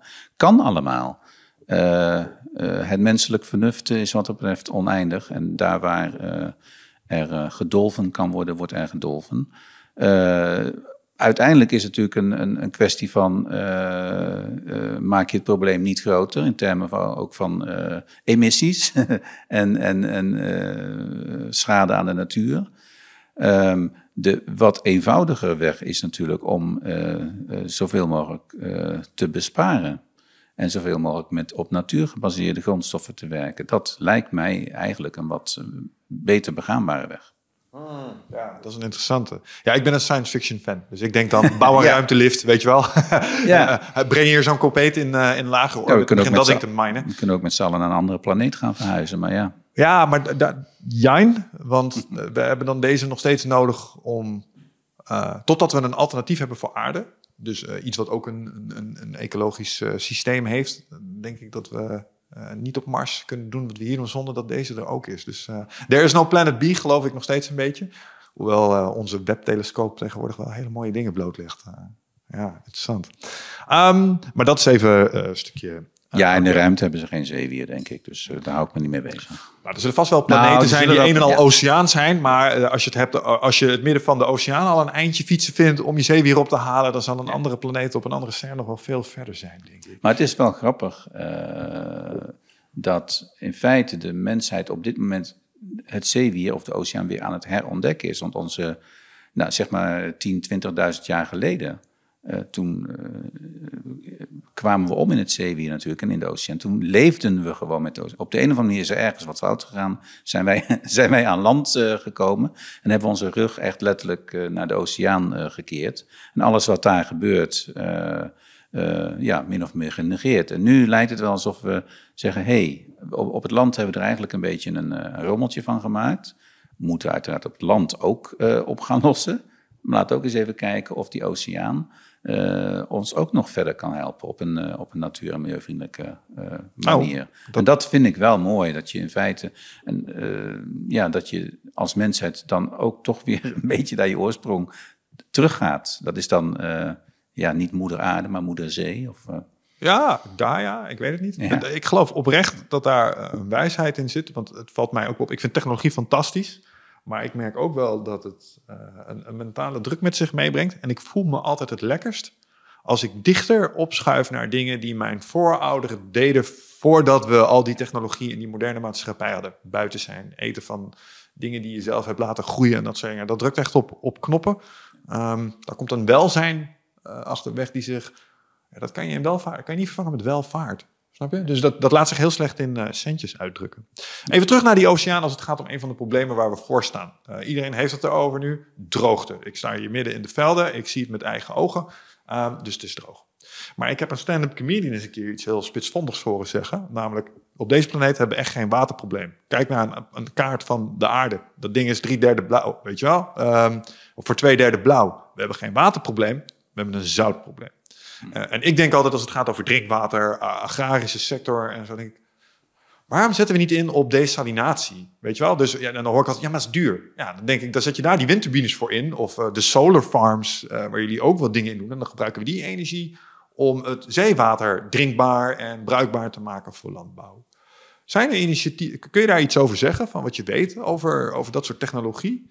Uh, weet ik eigenlijk niks vanaf. Er zijn ook geen initiatieven die je bent tegengekomen in al die mooie ontwikkelingen? Nee, nee. Mijn intuïtie, ook als econoom, uh, zegt me inderdaad wat je ook al zegt, dat het waarschijnlijk veel te duur uh, uh, zal worden. Zelfs op kleine schaal in de woestijn, hè, in, in, het Midden-Oosten en dergelijke. Het zijn natuurlijk projecten.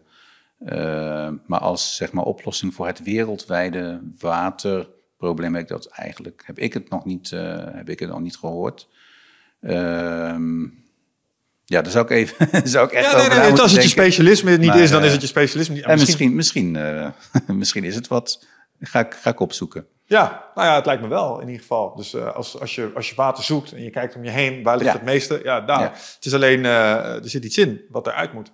Ja, en dat kost energie Ja, om dat eruit te halen. ja. Ja. Ik, ik, in, in het kader van energie las, las ik gisteren trouwens wel iets fantastisch. Uh, waar ik heel enthousiast van. Ik weet niet of jou het zegt, maar ignition in een kernfusiereactor In Amerika. Ik, ik weet niet of je dat iets zegt. Nee. Uh, nu is het probleem met kernenergie. Uh, het vervuilt te veel en het Mhm. is gevaarlijk. En als je reactor eraan gaat, dan heb je een probleem. Uh, getuige Tsjernobyl. En daarom zit er een terughoudendheid op. Wat ze nu aan het doen zijn, is kern, dat is kernsplitsing. Kernfusie is de omgekeerde weg, Mhm. maar is eigenlijk wat onze zon doet. Ja. En dat aankrijgen en in, intact houden, dat is het grote probleem.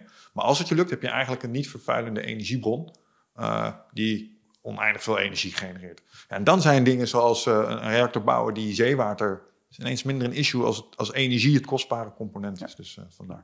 Nou ja, goed, dat is even iets anders. Uh, maar even door over energie. Uh, want een van de projecten die jullie ook hebben is offshore solar. Ja. Dus Ja. jullie bouwen ook drijvende. Nou, we bouwen niet zelf, maar inderdaad onze partners, Oceans of Energy bijvoorbeeld, uh, die uh, zijn drijvende zonnepanelen aan het, aan het testen, ook op onze offshore testsite. We hebben 12 kilometer uit, uit de kust van Scheveningen hebben we een offshore testsite waar we allerlei dingen aan, het, aan het testen zijn. Dus niet alleen zeewier, maar ook natuurinclusiviteit en zonne-energie en dergelijke. Ja, en dat, dat gebeurt ook elders op de wereld ook wel. Ja, dat, ook daar is het een kwestie natuurlijk van de business case. Want alles wat je offshore doet is bij tien keer zo duur als wat je aan het land doet. aan de andere kant heb je daar, heb je daar niet de nadelen die je op het land wel hebt. Hè. niet die weilanden die je helemaal vol moet leggen met, met zonnepanelen. Uh, waar dan schaapjes onder grazen, maar toch, het is toch geen gezicht natuurlijk.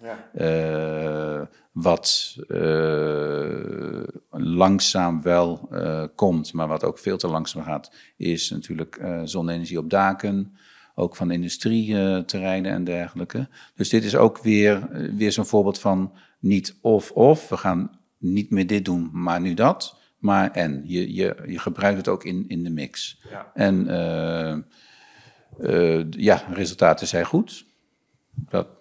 Hoe geldig uh, vind jij eigenlijk, uh, want ik hoorde je net iets zeggen, het ziet er op een bepaalde manier uit. Ik merk dat ik echt helemaal ongevoelig ben voor argumenten over landschapsesthetiek. als ja, zo'n molen ziet er toch niet uit, weet je wel. Of zo'n veld vol met zonnepanelen, dat is toch lelijk denk ik stiekem wat, ja, lekker boeien. We zijn, uh, een industrieterrein ziet er ook niet uit, we weet zijn, je wel. We zijn de wereld aan het redden. Ja, we zijn, ja. we zijn een, een, brandend huis aan het blussen. Wat ben je aan het doen, weet je wel? En jij klaagt erover dat de brandweerwagen niet mooi uitgeleid staat, uitgeleid staat met de stoep. Ik denk dat er belangrijke dingen zijn om je zorgen over te maken op dit moment.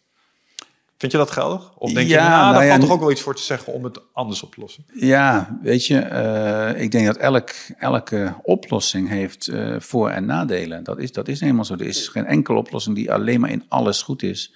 En uh, ik weet nog wel, de allereerste keer dat ik een windpark in, in zee zag, tientallen jaren geleden, was geloof ik in Egmond of zo ja, je kijkt uit op het strand. Je bent gewend, ook uit je jeugd. Je kijkt over de zee uit en dan wil je gewoon helemaal niets zien. Je wil alleen maar weten dat Engeland uh, aan de overkant ligt. En dan zie je ineens van die, van die, uh, van die turbines. Nou, dat, uh, dat vind je vreselijk. Zeker als je ook een vogelliefhebber bent en dergelijke. ja, het is een, dat is ook een beetje gewenning, want je realiseert je ook dat het alternatief is dat je een kolen- of een kernenergiecentrale aan land hebt. Ja, ik, het is geen hele eerlijke vergelijking, want eigenlijk is natuurlijk energiebesparing uh, heel onzichtbaar is veel beter. Hè? Veel efficiënter met je energie omgaan. Maar goed, uh, als je het hebt over de vormen van energie. Uh, en je wilt ook wind en je wilt ook zon, ja, daar zitten ook nadelen aan. Je weet ook bij duurzame energiebronnen, je hebt daar vaak batterijen voor nodig, er zitten weer metalen in. Uh, kritische metalen, zoals het dan uh, heet. Die, dus uh, die op bepaalde plaatsen in de wereld alleen maar gewonnen worden. Soms mm, op plaatsen die niet zo betrouwbaar zijn, niet zo stabiel zijn.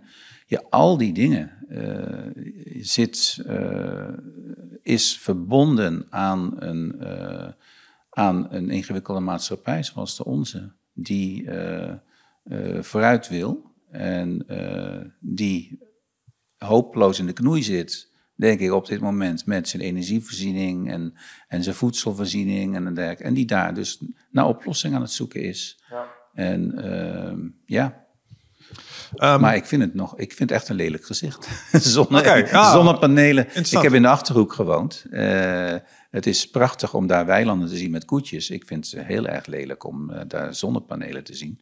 Aan de andere kant, ja, je zegt het al, je, misschien is het gevoel van urgentie nog, zelfs bij mij, nog niet hoog genoeg uh, gestegen. Om te zeggen van ja, jammer dan dat er niet uh, mooi uitziet. Het mot gewoon. Ja, en, en misschien als je net iets subtielere vormen vindt. Kijk, ik kan soms, heel raar, maar er zijn, er sommige vista's, die vind ik echt heel mooi. Je hebt als je van Arnhem naar uh, Deventer, Apeldoorn rijdt, heb je op een gegeven moment plek, dan krijg je heel mooi over een stukje boslandschap. En dan staat daar één hele hoge antenne. Vaak met één rood lampje erbovenop. Ik vind dat iets heel sci-fi futuristisch. Maar dat kan ik oprecht mooi vinden. Dan denk ik, dit is een combinatie tussen natuur en beschaving, mensen. En het, ja, het ziet er een beetje science fiction uit, maar het is niet eens super lelijk of zo. Maar ik kan me wel voorstellen dat als je niet gewend bent aan windturbines in je achtertuin en ze staan er ineens, dat dat wennen is. Laat me dat vooropstellen. Maar ik vraag me dan af, ja, als waar is wat we weten nu over klimaatverandering, als dat, laten we dus vanuit gaan dat dat waar is, is het dan nog relevant? En ik denk dan nee. Gewoon nee. Nee. nee. nee. maar goed, en dan kom je natuurlijk in, uh, in termen van uh, Don't Look Up. Hè, dat, uh, die, die, die prachtige film waar je in een actualiteitenprogramma waar de wetenschapper vertelt wat er aan de hand is. Hè, dat die meteoriet valt en dat de enkers ook gewoon zeggen: oké, okay, maar het moet wel een beetje gezellig blijven. Uh, ja, dat, uh, zoals gezegd, de, het gevoel van urgentie is nog niet groot genoeg. Nee. Dat, eh, Maar is het ook niet zo dat dat, dat dat dan weer niet uitmaakt? Want ik heb ook wel eens discussies met mensen hierover. En zeggen, ja, maar mij krijg je nooit mee hoor, hierin. En dan denk ik altijd, ja, maar het gaat ook niet meer om, man. Ik moet de baas van je baas hebben. Want als die gaat, ga jij ook. Want jij werkt bij een bedrijf en als ze daar zeggen... het wagenpark is vanaf nu elektrisch... of eh, we gaan meer thuiswerken... of eh, we schrappen de businessvluchtjes uh, naar dat Barcelona... Ja, wat ga jij doen dan? Dan ga je gewoon luisteren. Dus er, er is een bepaalde kritieke massa... die ergens in, in besluitvormingsprocessen dobbert. Als je die mensen weet te voorzien van het juiste gevoel van urgentie... Maar dat lijkt wel te gebeuren. Hè? Ik bedoel, iedereen lijkt ermee bezig. Dus dan gaat het dan gaat de, de, mensen die daar dan weer binnen die organisaties uh, daar lid van zijn, ja, die gaan gewoon mee. Ja, nee, maar goed. overtuigd. Voor de, zeg maar, als we het hebben over de doorsnee consument of de doorsnee burger en dergelijke, die hoeft, denk ik, niet uh, tot in de details uh, het overal mee eens te zijn. Ehm, zich uit te spreken, wel of niet over een bepaald milieuvriendelijk product. de meerderheid is daar niet dagelijks mee bezig. En zal het gewoon wel kopen als het er is. Als het maar gewoon uh, beschikbaar is met de, met, met de juiste prijs. En als het product hetzelfde doet, is prima. En zo hadden we natuurlijk ook de, jaren geleden de, de ongelode benzine. Ja, op een gegeven moment kwam er ineens uh, loodvrije benzine uit de pomp. Nou, er was niemand die uh, stond te tieren bij de benzinepomp van... en daar wil ik niet aan meedoen. Nee, het, het was ongeveer dezelfde prijs. Ja. Het kwam eruit en je autootje reed ermee. Uh, ga een willekeurige supermarkt binnen. Ja, als daar twintig potjes pindakaas staan, uh, waarvan er 18 uh, niet goed voor het milieu, ik noem even pindakaas, hè, 18 niet goed voor het milieu zijn, twee wel. Maar daar moet je helemaal voor gaan zoeken. Je moet er twee keer zoveel voor betalen, et cetera. Dus je moet echt bewust daarvoor kiezen. Ja, dan maak je het wat moeilijker. En je kunt natuurlijk ook gewoon zeggen, zo'n potje pindakaas moet gewoon altijd natuur- en milieuvriendelijk ja. zijn.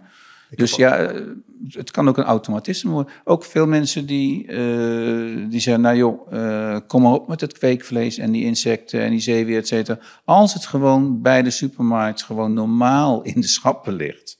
En je moet bij wijze van spreken voor gehakt, uh, dieren gehakt. Daar moet je eventjes vragen van, heeft u, ook, heeft u misschien ook dierenvlees? 80% van de consument koopt het gewoon, die eet het op. Het is lekker, het, het kost, uh, het, het, kost niet meer of niet minder en je doet het gewoon. Ja. Alleen het zit nog niet, het is nog niet normaal, zeg maar. Nee. Maar daar zal dan niemand tegen zijn. Nee, ik zag niemand tegen uh, PVC's uit de, de haarlak halen of uit de, de koelkasten. De ozonlaag. Uh, ja, je hoort niemand meer over de ozonlaag. Nee, dat komt omdat we gestopt zijn met die shit uh, produceren. We hebben het goed gedaan. Ja, ja, dat is een van de weinige milieuinitiatieven. Waar ik zeg, hier hebben we als wereld gewoon laten zien hoe het ook kan. Dus Klopt, dat is ja. tegelijkertijd ook hoopgevend. En wat je zegt over die producten. weer een unicum of een primeur. Ik heb laatst, heel soms kom ik nog bij de Mac. En toen heb ik een vegetarische uh, chickenburger genomen. Mm -hmm. Dus gewoon gemaakt van... Uh, ik kon verschillende proeven. Hij was fucking smakelijk. Ja. En, en, dat was altijd het punt waarop ik zei... Want ik heb hiervoor ook wel vleesproducten van die vleesvervangers geprobeerd. Ja, die ruiken naar oude schoenen. Of vroeger was dat zo. En mm ik kreeg explosieve diarree daarna. Toen dacht ik, nou, ja. laat maar. Ja. maar inmiddels dat is dat, is, niet, is dat anders. Nee. En labvlees zou ik ook helemaal voor openstaan. Ja, ja zeker. Nou ja, goed. Uh, maar ik, ik heb uh, vorig jaar uh, tonijn gegeten van zeewier. Heerlijk. Echt lekker. Je hebt ook garnalen van, van zeewier. Daar zit geen, geen, geen, geen onsje echte garnaal in. Smaakt geweldig. Die, het, het kan allemaal. het, dat is zo in ontwikkeling. het aanbod aan plantaardige proteïnes. En dus ja, dat is, zijn dan ook voor mij weer die lichtpuntjes. Het komt wel goed. Ik, nogmaals, ik denk altijd, het is te langzaam. Het gaat te langzaam, maar het gaat absoluut gewoon de goede richting op. Ja, ja het is een onmiskenbare... Uh, er is een verschuiving gaande. En, ja? nou, ik hoop ook mede namens uh, dit soort uh, exposés dat te versnellen. Hè, om ook een perspectief te plaatsen op die tegengeluiden. En dat is iets waar ik nu ook nog even met je over wil hebben. Mhm. Mm -hmm. Want ik heb in deze podcast heel veel gesproken met allerlei mensen die er iets van vinden. En dat schuurde soms best wel. En dan gaat het al snel over een enigmatisch clubje in Davos. Um, mm. Onder leiding van een meneer Schwab. En ik denk dat jij degene bent die uh, van al mijn gasten daar het meeste perspectief op kunt geven. Want je kent de beste man. Uh, we hebben Jury van Geest hier trouwens ook gehad. Ik weet niet of je die kent. Uh, die heeft het daar ook over gehad. Die heeft het er van langs gehad in de comments. Dat was een satanistische complot eh, meneer. En eh, eh, nou ja, alles wat daar wegkomt is evil. En daar hebben we het er straks even aan het begin over gehad. Je bent drievoudig verdacht. eh, hadden, we, hadden we ook al even geconstateerd. Want je komt bij de Club van Rome vandaan. Ja. Ehm, je zit bij een... ehm, ja, hoe, hoe leg je het? Eh, een light versie van het WEF met een focus op klimaat en eh, sustainability. Dat toevallig ook in Davos eh, zit, begreep ik. Ja. Ehm, en je bent ook nog eens eh, eh, D66er die, nou, als dingen even zo doorgaan, misschien ook nog wel eens in de Eerste of Tweede Kamer terecht kon komen. ja, ik sta wel een beetje laag op de lijst hoor. Dus wat dat betreft moeten er wel wat... Maar politiek geëngageerd in ieder geval. Jazeker. Ja, Ja, en ja. dat is natuurlijk voor een bepaalde onderdeel van onze, van onze eh, medeluisteraars nu Maar goed, al die- verdacht. Ja. Laten, we het, laten we het daarover houden. En Ja, ik, wat jammer dat je het nou vertelt. Nu weet, nu weet iedereen het. ja, shit. nee, maar dat is zo. Ja. Vooral op Twitter eh, eh, krijg je natuurlijk nog wel eens wat, wat over je heen. Inderdaad, ja, ik heb bij het World Resource Forum gewerkt in, Zwitserland. Een van, de, een van de oprichters. WRF, dat lijkt heel erg op het WEF, hè, het WEF. Eh, we zaten ook in, eh, in Davos met, eh, met conferenties. Ja, resource, hoe noem het? Ehm, ehm, eh, grondstoffenvriendelijk, milieu, natuur en dergelijke. Dus verantwoord omgaan met, met grondstoffen. Ehm, World Resource Forum. ja, weet je, het World Economic Forum. Ja, ik moet daar altijd toch, ja, ik moet daar toch altijd nog steeds om lachen. Al, eigenlijk al jaren van mensen die tegen het, eh, tegen het WEF te, tekeer gaan. Ehm, ik ken Swaap inderdaad eh, ook. Eh, uiteraard heb ik, hij is wat iets groter dan ik. Het, het World Economic Forum is wat groter dan het World Resources Forum was. Maar in feite is dat, ja, het is een club die, die congressen organiseert. En eh, op een gegeven moment kwam eh, daar steeds meer oppositie tegen. Oppositie vanuit de lokale Zwitserse bevolking, gewoon de bevolking van Davos, die eh, dat helemaal niet zag zitten elke, elk jaar die, dat circus wat daar neerstreek en de prijzen gingen omhoog, et cetera. En wat doet die Swaap, wat doet de World Economic Forum wel voor ons, voor Zwitserland? Dus dat was een stukje oppositie. Eh, maar ook natuurlijk van de natuur- en milieubeweging. Die zeiden van, nou, een kapitalistenclub, het grote bedrijfsleven. eh, die zijn alleen maar bezig met winst maken en eh, dat soort dingen. Dus, maar ook gewoon in lijn met de, met de algemene trend. Heeft ook het WEF op een gegeven moment. eh, nou, ze hebben ook contact met ons opgenomen van goh, eh, eh, milieu en vriendelijk, milieuvriendelijk, resource efficiency, zit daar wat in, ook voor, ook voor onze bedrijfsleven en dergelijke. Die zijn gewoon een, een lijn, een hele mooie lijn in gaan zetten van vooruitstrevende bedrijven, hè, net zoals de World Business Council for Sustainable Development. Het bedrijfsleven is natuurlijk niet eh, evil eh, in, in, zijn algemeenheid. Eh, je hebt ook de UN Global Compact. daar zit ook het bedrijfsleven in wat aan het pionieren is, wat goed is, wat goed bezig is op het gebied van, van duurzaamheid. Nou, het WEF is workshops gaan organiseren, congressen, clubjes bij elkaar brengen, rapporten schrijven. En dan, eh, ja, daar zaten dan, eh, daar is dan, dat wordt er dan altijd een beetje uitgelicht eh, in, het, in het Twitter-bubbeltje van, van de wappies. Daar is ook een, een, onderzoeksrapport wat filosofeert over ehm, eh, bezit en helemaal niks nieuws. Dat, dat doen we ook al tientallen jaren. Dat we zeggen van, hé, hey, als, je nou, als iedereen een boormachine heeft...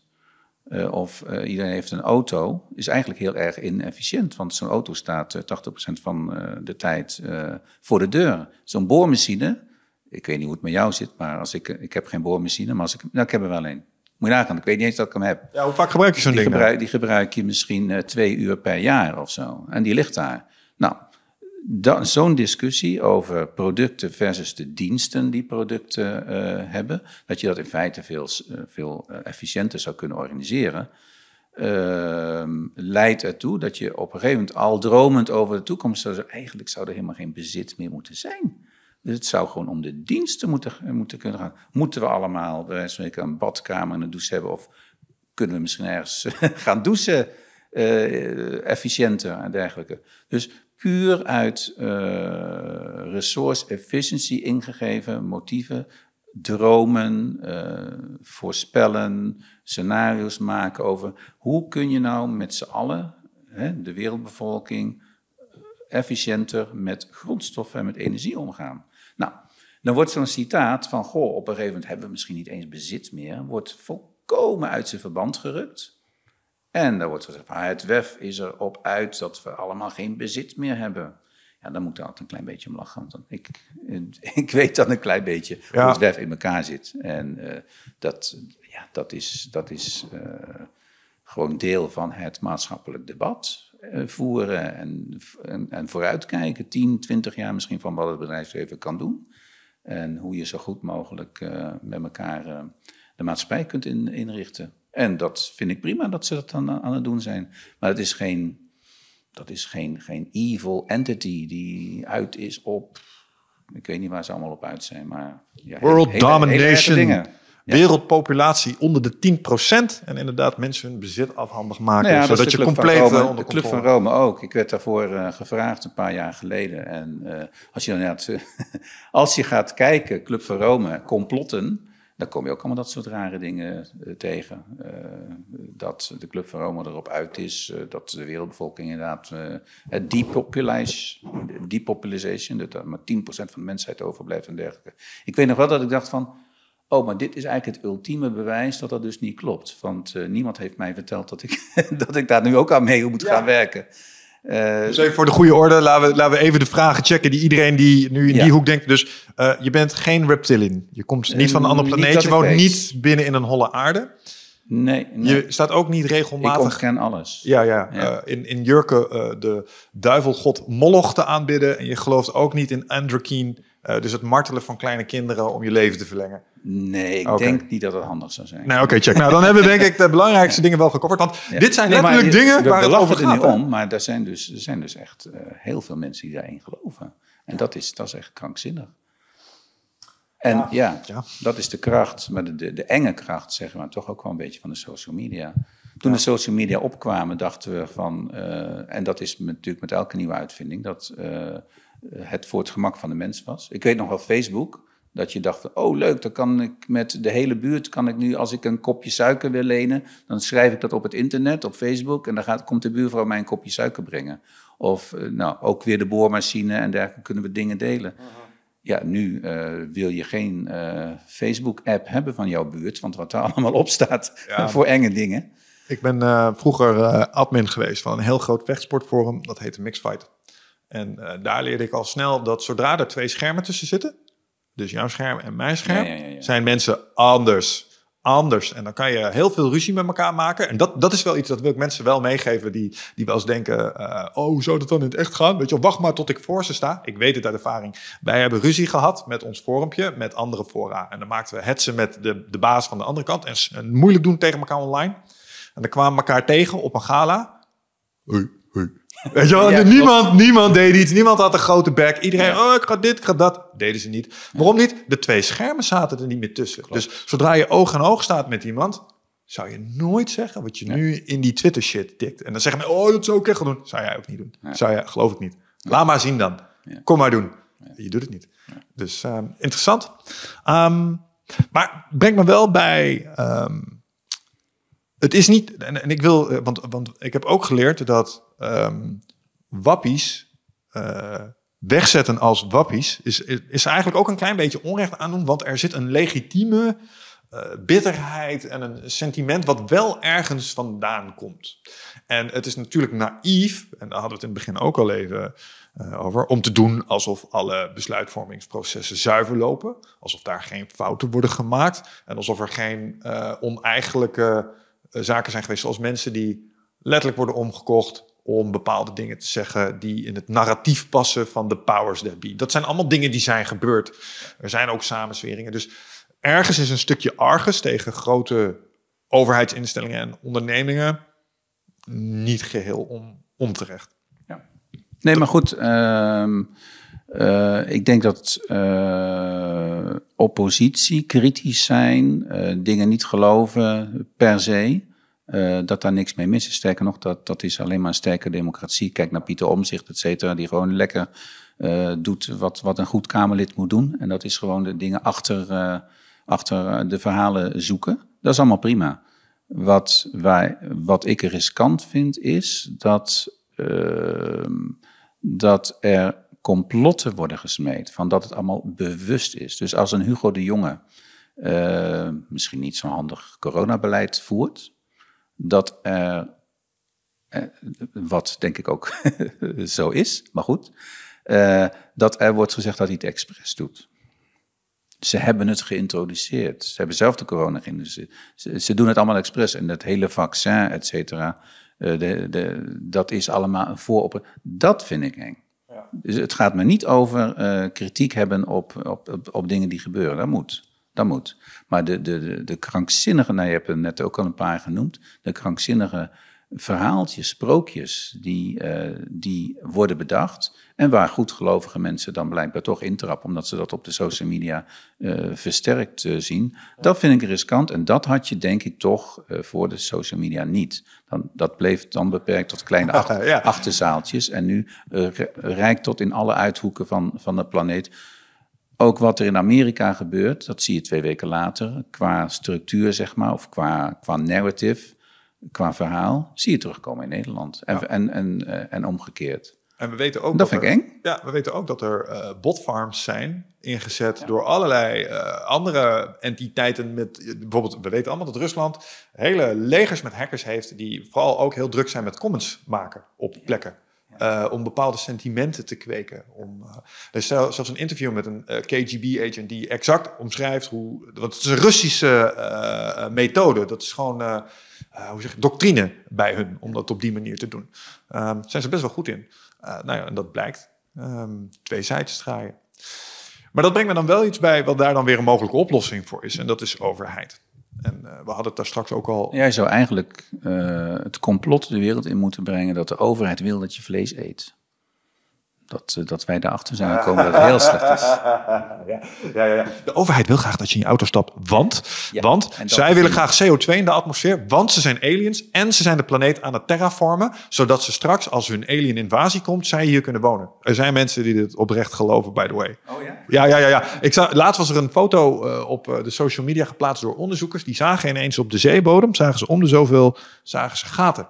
En ze wisten niet wat het was. Het was niet door mensen gemaakt. Uh, zoals iets, weten jullie wat dit is? En er stonden oprecht in de comments suggesties, ja, dat is uh, wat de, de, aliens gebruiken om straks de, zeg maar, de, hoe zeg je dat? De schil van de aarde te laten. Mensen geloven hele exotische dingen, valt me op. Dus, maar, maar dat even terzijde nemend. Um, ik, ik denk dat een van de dingen die overheden zouden moeten doen, is ingrijpen hè, voor het grote goed op het moment dat er blijkt dat iets is wat bijvoorbeeld gelode benzine. Ja, moet je wat doen. PCV, moet je wat tegen doen. Um, ik denk dat er nu iets soortgelijks gebeurt als het gaat om de stikstofcrisis. En de boeren vinden daar uh, iets van.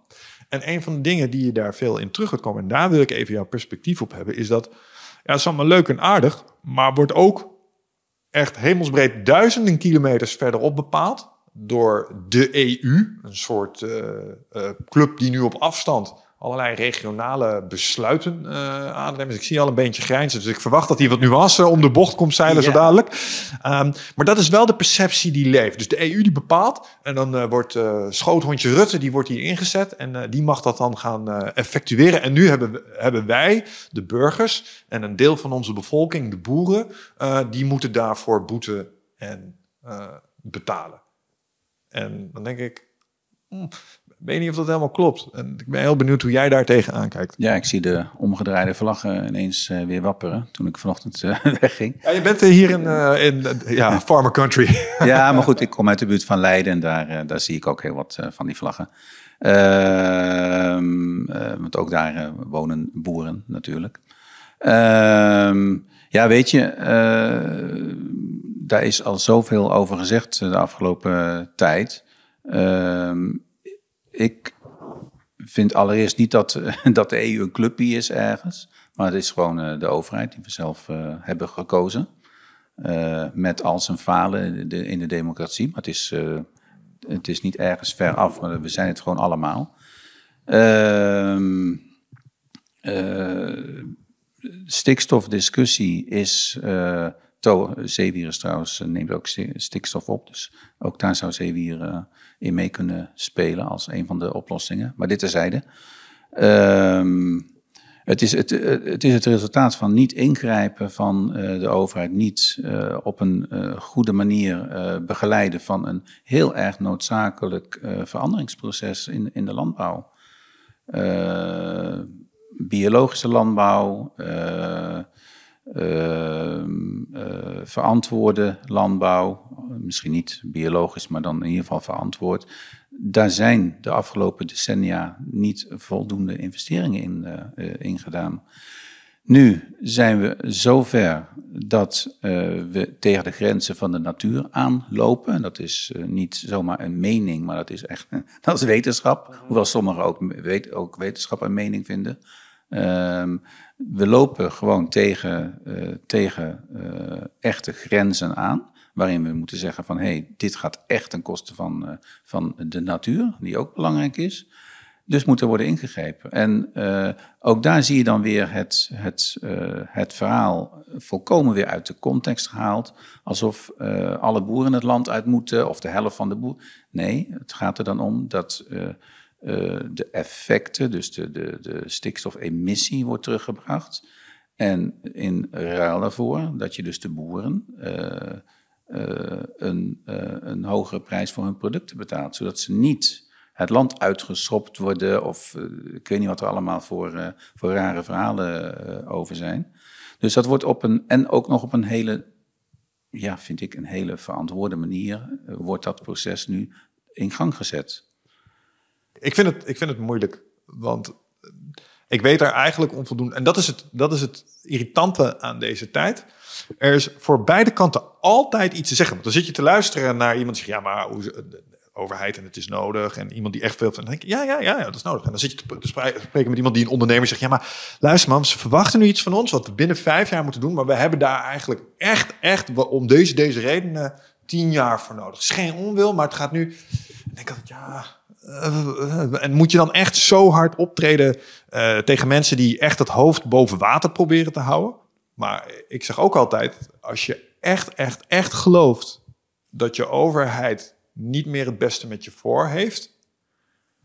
Ja, het is een beetje opruit misschien. Maar je mag nooit vergeten wat er met de gebroeders de Wit is gebeurd in Nederland. Ja, vind ik. Ja. Um, en er is een reden dat, en dat geloof ik oprecht, er is een reden dat het Romeinse Rijk hier ophield. Snap je? De Rijn was een factor, maar dan komt hier ook een bepaald sentiment. Uh, zit hier in het bloed of zo. Uh, wat, ze, wat, wat mensen strijdlustig maakt. Dus die pikken het niet zomaar. Dus ik geloof tegelijkertijd, als je echt gelooft dat je te maken hebt met een tyrannieke overheid, moet je wel degelijk iets doen. We hebben natuurlijk ook geen tyrannieke overheid. Laten we wel zijn. We hebben toch een heel redelijke overheid. Nee, nee, exact. Maar dus, zodra uh, ze tyranniek zouden worden. Ja. kijk, ik kan me voorstellen als je boer bent en, en, en je denkt echt, je, je drinking the Kool-Aid, dus ze proberen mij te naaien. Ja, dan zijn die gasten absoluut op dit moment uh, de duivel voor je. I get it. Maar natuurlijk als je Nederland vergelijkt met nou ja, uh, andere landen op de wereld, laten we Rusland of uh, China eens als voorbeeld nemen. Um, shit ain't so bad, man. Dus je hebt hier een aantal hele fijne voorrechten. Maar dat is misschien ook wel de angst dat mensen het gevoel krijgen dat die langzaam maar zeker steeds meer van je worden afgepakt. En dat het daarmee steeds meer op die andere plekken gaat lijken. Ja. Maar nog, nog eventjes uh, uh, terug naar dat EU-ding, want je zei daar iets en dat begreep ik niet helemaal goed. Um, kijk, ik ben een Nederlands burger, dus ik mag stemmen op ons parlement.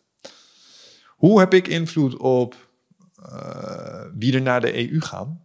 In dat opzicht, dat gaat toch via mijn... Je hebt toch ook Europese verkiezingen? Daar heb je toch ook gestemd? Niet? Oké, okay, ja goed. Nee, nee, nee, dat is jouw keuze. Maar... Ja, nee, check. Oké. Okay. Ja. Dus daar, daar zit het mechanisme waar je... En als je niet stemt, dan zou je eigenlijk misschien ook moeten zeggen... nou, dan heb je daar niet aan bijgedragen. Dus moet je misschien ook de volgende keer gewoon stemmen? Ja, en op een goede partij. Ja, nee, nee, exact. Dus, ja. Oké, want ja. ik vraag me af hoeveel uh, van mijn uh, uh, mede-Nederlanders... de, de verkiezingen voor de EU daar meedoen. Ik denk dat dat minder is als dat is voor ons dat normale... Dat is een stuk minder dan de ja, Tweede Kamer natuurlijk. Ja, ja, ja. ja, ja. Maar dat is interessant. Maar goed, het is, een, het, is een, het is een overheid. En het is een democratische overheid. Uh, En eh, we kunnen erop stemmen als we willen. Dus het is geen clubje. Eh, net zoals eh, het kabinet of de Tweede Kamer geen clubje in Den Haag is. Nee, dat, eh, dat zijn we gewoon met z'n allen. En eh, dat clubje doet het misschien allemaal niet zo goed. Nou, dan, dan moet je dan tegen eh, ingaan, dan moet je tegen protesteren, je moet je stem laten horen. En over vier jaar moet je misschien een andere partij gaan stemmen, et cetera. Dat is allemaal prima. Maar je moet er niet tegen vechten. Alsof het een, een, eh, ja, alsof het een clubje is die jouw vijand zijn. Want dat zijn ze niet. Ja, en, dat en dat is, ehm, dat is super belangrijk nu. Want je ziet dat ehm, in deze tijd. Zit, er zitten bepaalde tribal systemen nog in ons, evolutionair psychologisch gezien, die het meteen, oh, dat zijn de anderen. Ja. They're different. They're- dus die zijn niet wij en dus per definitie verdacht. Ja, ja. En jij bent dus eigenlijk gewoon een van die mensen die daar zitten. En jij denkt, je, maar ik ben ook gewoon een Nederlander en ik heb ook gewoon een gezin en ik wil ook gewoon gaan dat het hier graag goed gaat. Ja, maar ja, ik denk dat eh, vrijwel elke politicus eh, eh, dat heeft. Die, maar iedereen die een, een, een, een. Ik denk dat, dat het een piepkleine min- mi- minderheid is van mensen die zeggen van nou, nu ga ik vandaag eens eventjes andere mensen pijn doen, iets verkeerds doen. Dat, het komt voor natuurlijk. We zitten niet in het paradijs. Maar ik denk dat 99% van de mensen goed is. En eh, allerlei fouten maken. En daar moet je dan elkaar op afrekenen, et Ja. cetera. Maar dat is, dat is prima. Zo gaat het ook in het Ja. leven. Ja, ik heb dat ook wel eens als mensen dan eh, eh, beginnen met het opzommen van alle dingen die een overheid heeft gedaan die niet kloppen. Dan denk ja, maar ik ook een lijstje verzinnen met dingen die wel goed zijn gaan. Want je rijdt op een wegennet, eh, er staan ziekenhuizen hier. Als je echt, echt in de nood zit, dan kan je ook gewoon eh, eh, hulp krijgen op allerlei manieren. Ehm, alleen het wordt gedaan door mensen.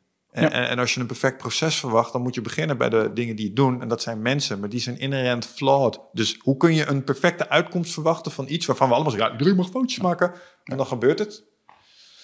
Maar ja, dan zeg je, ja, maar dat zijn zulke grote fouten. En je kijkt er met zoveel mensen naar. Dus dat vind ik nog wel eens een, eh, Ja. een, een lastige. Maar ik begrijp tegelijkertijd dat het een product is van mensen. Ja. Het zijn gewoon mensen die dingen proberen te fixen. Ja. Dus, eh, Ja, kijk, eh, wij hebben bijvoorbeeld als, als Farmers ook het idee van, nou, de overheid zou ons best wel wat beter mogen ondersteunen op het gebied van, eh hè, met onze zeewierboerderij. We zijn met de allereerste zeewierboerderij in een windpark ter wereld bezig. Eigenlijk zou je willen van, joh, dat de overheid zou zeggen, joh, hier heb je eh, 10 miljoen, doe het maar, laat maar zien. Nou, doet de overheid niet. De overheid zegt van, nou, eerst de business case laten zien, eh, breng wat bedrijven mee die eraan gaan investeren. Dan misschien het laatste kleine stukje willen we ook doen. Nou, wij vinden eigenlijk van, nou, je zou als overheid eh, wat inno- innoviteit eh, zou je beter kunnen belonen, wat vooruitstrevend zijn. Wij zeggen niet van, de overheid werkt ons bewust tegen. Ze zijn tegen zeewier. Ze- Nee, dat zeggen we niet. Je, je weet gewoon dat je dat, dat zit gewoon in het krachtenveld van ook in, in politiek Den Haag van lobbyen, wetenschapsresultaten aandragen en uiteraard concurreren tegen allerlei andere goede dingen die de overheid ook wel of niet eh, kan subsidiëren. En dat is denk ik eh, eh, eh, ja, wa- waar we het dus net over hadden. eh, dat je dus niet overal complotten moet zien. Dat, dat diegene, als, als de overheid het niet goed doet voor jou, dat de overheid dat bewust doet. En dat de overheid opgehangen moet worden, wij spreken. Of de vertegenwoordigers daarvan. Ja, pak de guillotine, jongens. ja, nee, ik snap het. Nee, nee, dat lijkt, lijkt me ook alles behalve wenselijk. En dat is misschien nog wel een laatste ding waar ik eh, vanuit jouw perspectief eens over wilde eh, praten. We hadden het daar straks over collapse eh, van de maatschappij. En ehm, met Kees Klomp hebben we het daar ook over gehad. En ik denk dat de dreiging legitiem is. En ik denk dat... maar tegelijkertijd geloof ik dat het een kans is. Want als je kijkt naar elk verhaal, Ehm, dan is er in dat verhaal altijd een, een specifiek moment. Dat is de dark moment. Ja. Dark moment of the soul. En dat is in de film altijd, dat zeg ik er ook altijd bij, net voordat het heel kicken wordt. Dus net voordat je kippenvel krijgt. Want je denkt, we gaan het niet redden met z'n allen. En, en ehm, dat noemen ze ook wel een... eh, En je hebt, in sommige variaties heb je de redemption arc. Dus iemand of iets is een klein beetje van het goede pad afgedwaald. En, en het hele verhaal gaat eigenlijk over weer terug het goede pad op. En ik denk dat we als, maats, als maatschappij, beschaving, mensheid een beetje op zo. We zitten op zo'n lijn. Dus het gaat nu of glorieus goed, Of het wordt echt, eh, echt drama. Maar dat glorieus goed zit er ook in. En dan kun je het hebben over hoe ziet dat glorieus goed eruit. En een Kees Klomp heeft als filosofie... Nou, uh, transitie betekent ook collapse. En toen hadden we een soort beeldspraak van... Ja, misschien moet het wel vallen. Maar misschien kan het zoals bij judo zijn een begeleide val. Dus we ah. weten, er gaan nu dingen veranderen. We weten, er gaan structuren worden omgebogen. Maar daar anticiperen we op en we gaan dat gefaseerd doen. En met z'n allen en met een stukje consensus. Uh, maar we moeten er wel iets spanking brand nieuws voor terugzetten, want het oude systeem heeft gefaald. En, je gaf in de prep al even aan van, nou ik ben het op delen met Kees eens, maar op dat onderdeel zie ik toch, misschien kunnen we het bestaande systeem toch ook nog wel ombuigen of hergebruiken of in ieder geval daarvoor inzetten. Ja. Zou je daar nog eens wat uh, nuance in kunnen aanbrengen? Ja, weet je, uh, systeemverandering en dergelijke, dat zijn allemaal van die grote woorden. Uh, en ehm, ik geloof zelf meer in ehm, ja, dingen tweaken, zeg maar, aanpassen. je had net over judo. Over judo. Ik, ik vergelijk dat maar met aikido. Als iemand tegenover jou staat en die gaat jou een, een klap geven, dan kan je natuurlijk tegen ingaan. Dan kan je ook een klap geven of je, en, eh, dan neutraliseer zeg maar die power. Ja, wat ik dan uh, fijner vind en wat Aikido ons leert, is je pakt die arm vast en je gaat, uh, je gebruikt de kracht van je tegenstander om daaruit te komen waar, je, waar je wilt. Ik had vroeger bij de VN had ik dan een, een, een speech, dan een soort van een soort vanzelfde beeld. Het is als je, je moet niet tegen de golven ingaan. Dus als jij op je surfplankje in, in, de, in de zee ligt en er komt een gigantische golf aan, daar ga je niet doorheen, want dat, ten eerste, ja, wat heb je eraan? Nee, je draait gewoon lekker om en je maakt gebruik van die golf en dan kun je precies kijken waar op het strand uh, jij, jij uitkomt. Nou, uh, maar goed, dat is natuurlijk een persoonlijke filosofie. Uh, met systeemverandering denk ik dat je ook gewoon gebruik moet maken van de krachten die er al zijn. En die moet je, daar moet je dus aan mee gaan doen. En dan moet je gaan, uh, ja, die moet je proberen te gaan uh, beïnvloeden. Gewoon het systeem breken, zeg maar. En dan wachten tot er weer iets nieuws opbouwt. Wat dan vast wel weer dezelfde fouten zal hebben, trouwens. Dat nieuwe systeem. Ja, dan ben je weer 40 jaar verder. Ja. Dus ja, dat is. Uh, ja, daar heb ik met Kees af en toe wel eens ook op LinkedIn ja. wel eens discussies uh, over. Ik ben daar niet zo van. Je hebt ook binnen de Club van Rome heb je ook een, uh, een, een, werkgroep die, die daarmee bezig is met system change. Maar ook op die manier van een hele nieuwe wereldorde moeten we gaan ontwerpen. Ja, ik vind het prachtig. Je ziet al, ik kijk al een beetje naar de hemel. Maar dan ben ik dan wel weer zo praktisch dat ik denk van we hebben geen tijd om een nieuwe wereldorde te ontwerpen. We moeten het doen met de wereldorde die we nu hebben. Ja. En die moeten we wel, en, daar, en die ja, dat zie je gewoon om je heen. Die moeten we wel uh, de goede richting inbuigen. En dan uh, zie ik gigantisch veel hele mooie dingen. De, jeugd, is altijd een stoplap, maar het is wel zo. Hè? Greta uh, en andere klimaatjongeren die gigantisch veel invloed hebben. al die jonge mensen komen ook in bedrijven, komen ook bij overheden. Uh, heel veel jonge mensen die, die gruwelen ervan, uh, gewoon al van kleut, als ze kleuter zijn, om zeg maar een plakje van een koe af te snijden. Die zien, die zien een koe lopen en dan kunnen ze niet, niet voorstellen dat je zo'n koe gaat opeten, zeg maar. Dat je je gaat doodmaken. Um, al dat soort dingen uh, zie je ook boomen. Hè? Dus we hebben het over complotten gehad en social mhm. media en dergelijke. Eh, hoe zich dat kan versterken, bubbels. Maar het kan dus ook de goede kant op gaan. En er zijn gigantisch veel uh, hele goede bewegingen op de wereld. En ook die mensen kunnen elkaar nu veel makkelijker vinden. Ja, ja als, je, als je meer van dit soort uh, fijne upswings wil meekrijgen... Ehm, Steven Pinker heeft een heel mooi boek mm -hmm. daarover. Abundance heet dat. En mm -hmm. dat, dat gaat over shit ain't so bad. Er zijn een aantal dingen echt wel de goede kant op aan het gaan. En uh, dat, dat, dat vergeten we. En ik blijf erbij. Dat is waarschijnlijk omdat het niet zo uh, sexy is om het daarover te hebben. Want dat ja, genereert gewoon net iets minder kliks. ik denk dat dat ook echt een factor is in dit hele verhaal hoor. Ja goed, en dat, dat maken we natuurlijk bij Noordzee Farmers ook uh, aan den lijve mee. Daar waar we zeven jaar geleden als een, een, een clubje pioniers begonnen. Hè. Er waren drie mensen die begonnen met dat gekke idee om een zeewierpark uh, op de Noordzee uh, te installeren. Zie je dus nu dat we meer dan 100 uh, eh, ook grote bedrijven hebben. de, de, leden stromen toe. De afgelopen maanden ook nog. Dat is ook gewoon een beweging die aan het mainstreamen is. Niet alleen vanwege ons natuurlijk. Wacht dat, maar totdat deze podcast is uitgekomen. nee, maar dat ooit, bij, dat ooit de VN, de Ocean Summit, een hele dag over zeewier zou praten. Ja, dat uh, zou vijf jaar geleden zou je voor gek hebben uitgemaakt. En dat het echt een industrie aan het worden is. En uh, dat de UN Global Compact, hè, dat zijn dus allerlei industriesectoren en bedrijven die zeg maar een, uh, een menselijk gezicht aan ondernemen moeten geven. Ja, er wordt nu over gesproken om daar de zeewierindustrie ook aan toe te voegen. Dus dat zijn allemaal, ja, voor mij stukjes hoop uh, lichtpuntjes en uh, die je wil gaan inkoppen met z'n allen. Ja, en ik denk dat we daar de komende tijd op moeten inzoomen. Ik denk dat we moeten inzoomen op mensen die daar echt mee bezig zijn. Wat ik heel fijn vind aan dit gesprek is dat jij nu gewoon even een keer een menselijke kant kunt laten zien van mensen die, ik zeg het even tussen air quotes nu, uh, dat soort clubjes zitten die op afstand zijn. Maar je laat gewoon zien, nee, die zijn mm. wel degelijk een onderdeel ervan ook. En daar zit ook gewoon, ik heb dat altijd ook al gezegd, er zitten mensen. En die mensen hebben kinderen en die krijgen straks kleinkinderen. En die willen gewoon ook graag een hele fijne plek uh, waar iedereen kan voortbestaan. En dan, uh, dus uh, dankjewel ja, daarom heb ik ook, als ik, daarom heb ik ook niet dat idee van dat bedrijven allemaal slecht zijn. Want daar werken dus ook mensen. ook bij BP en bij Shell en dergelijke. Hmm. en bij de Belastingdienst, daar werken allemaal mensen. En die zetten misschien af en toe nog eens, eh, nou die gaan dus in het weekend met hun kinderen over het strand lopen, et cetera, en van de natuur genieten. Die zetten op maandagochtend misschien nog eventjes de knop om van, oh, maar nu werk ik. Uh, nou, ook die mensen uh, krijgen, denk ik, meer en meer de kans om zich ook als mens te laten zien binnen de bedrijven, binnen de overheidsorganisaties waar ze werken. Uh, en ja, dat, dat vind ik toch hoopvol. Ja.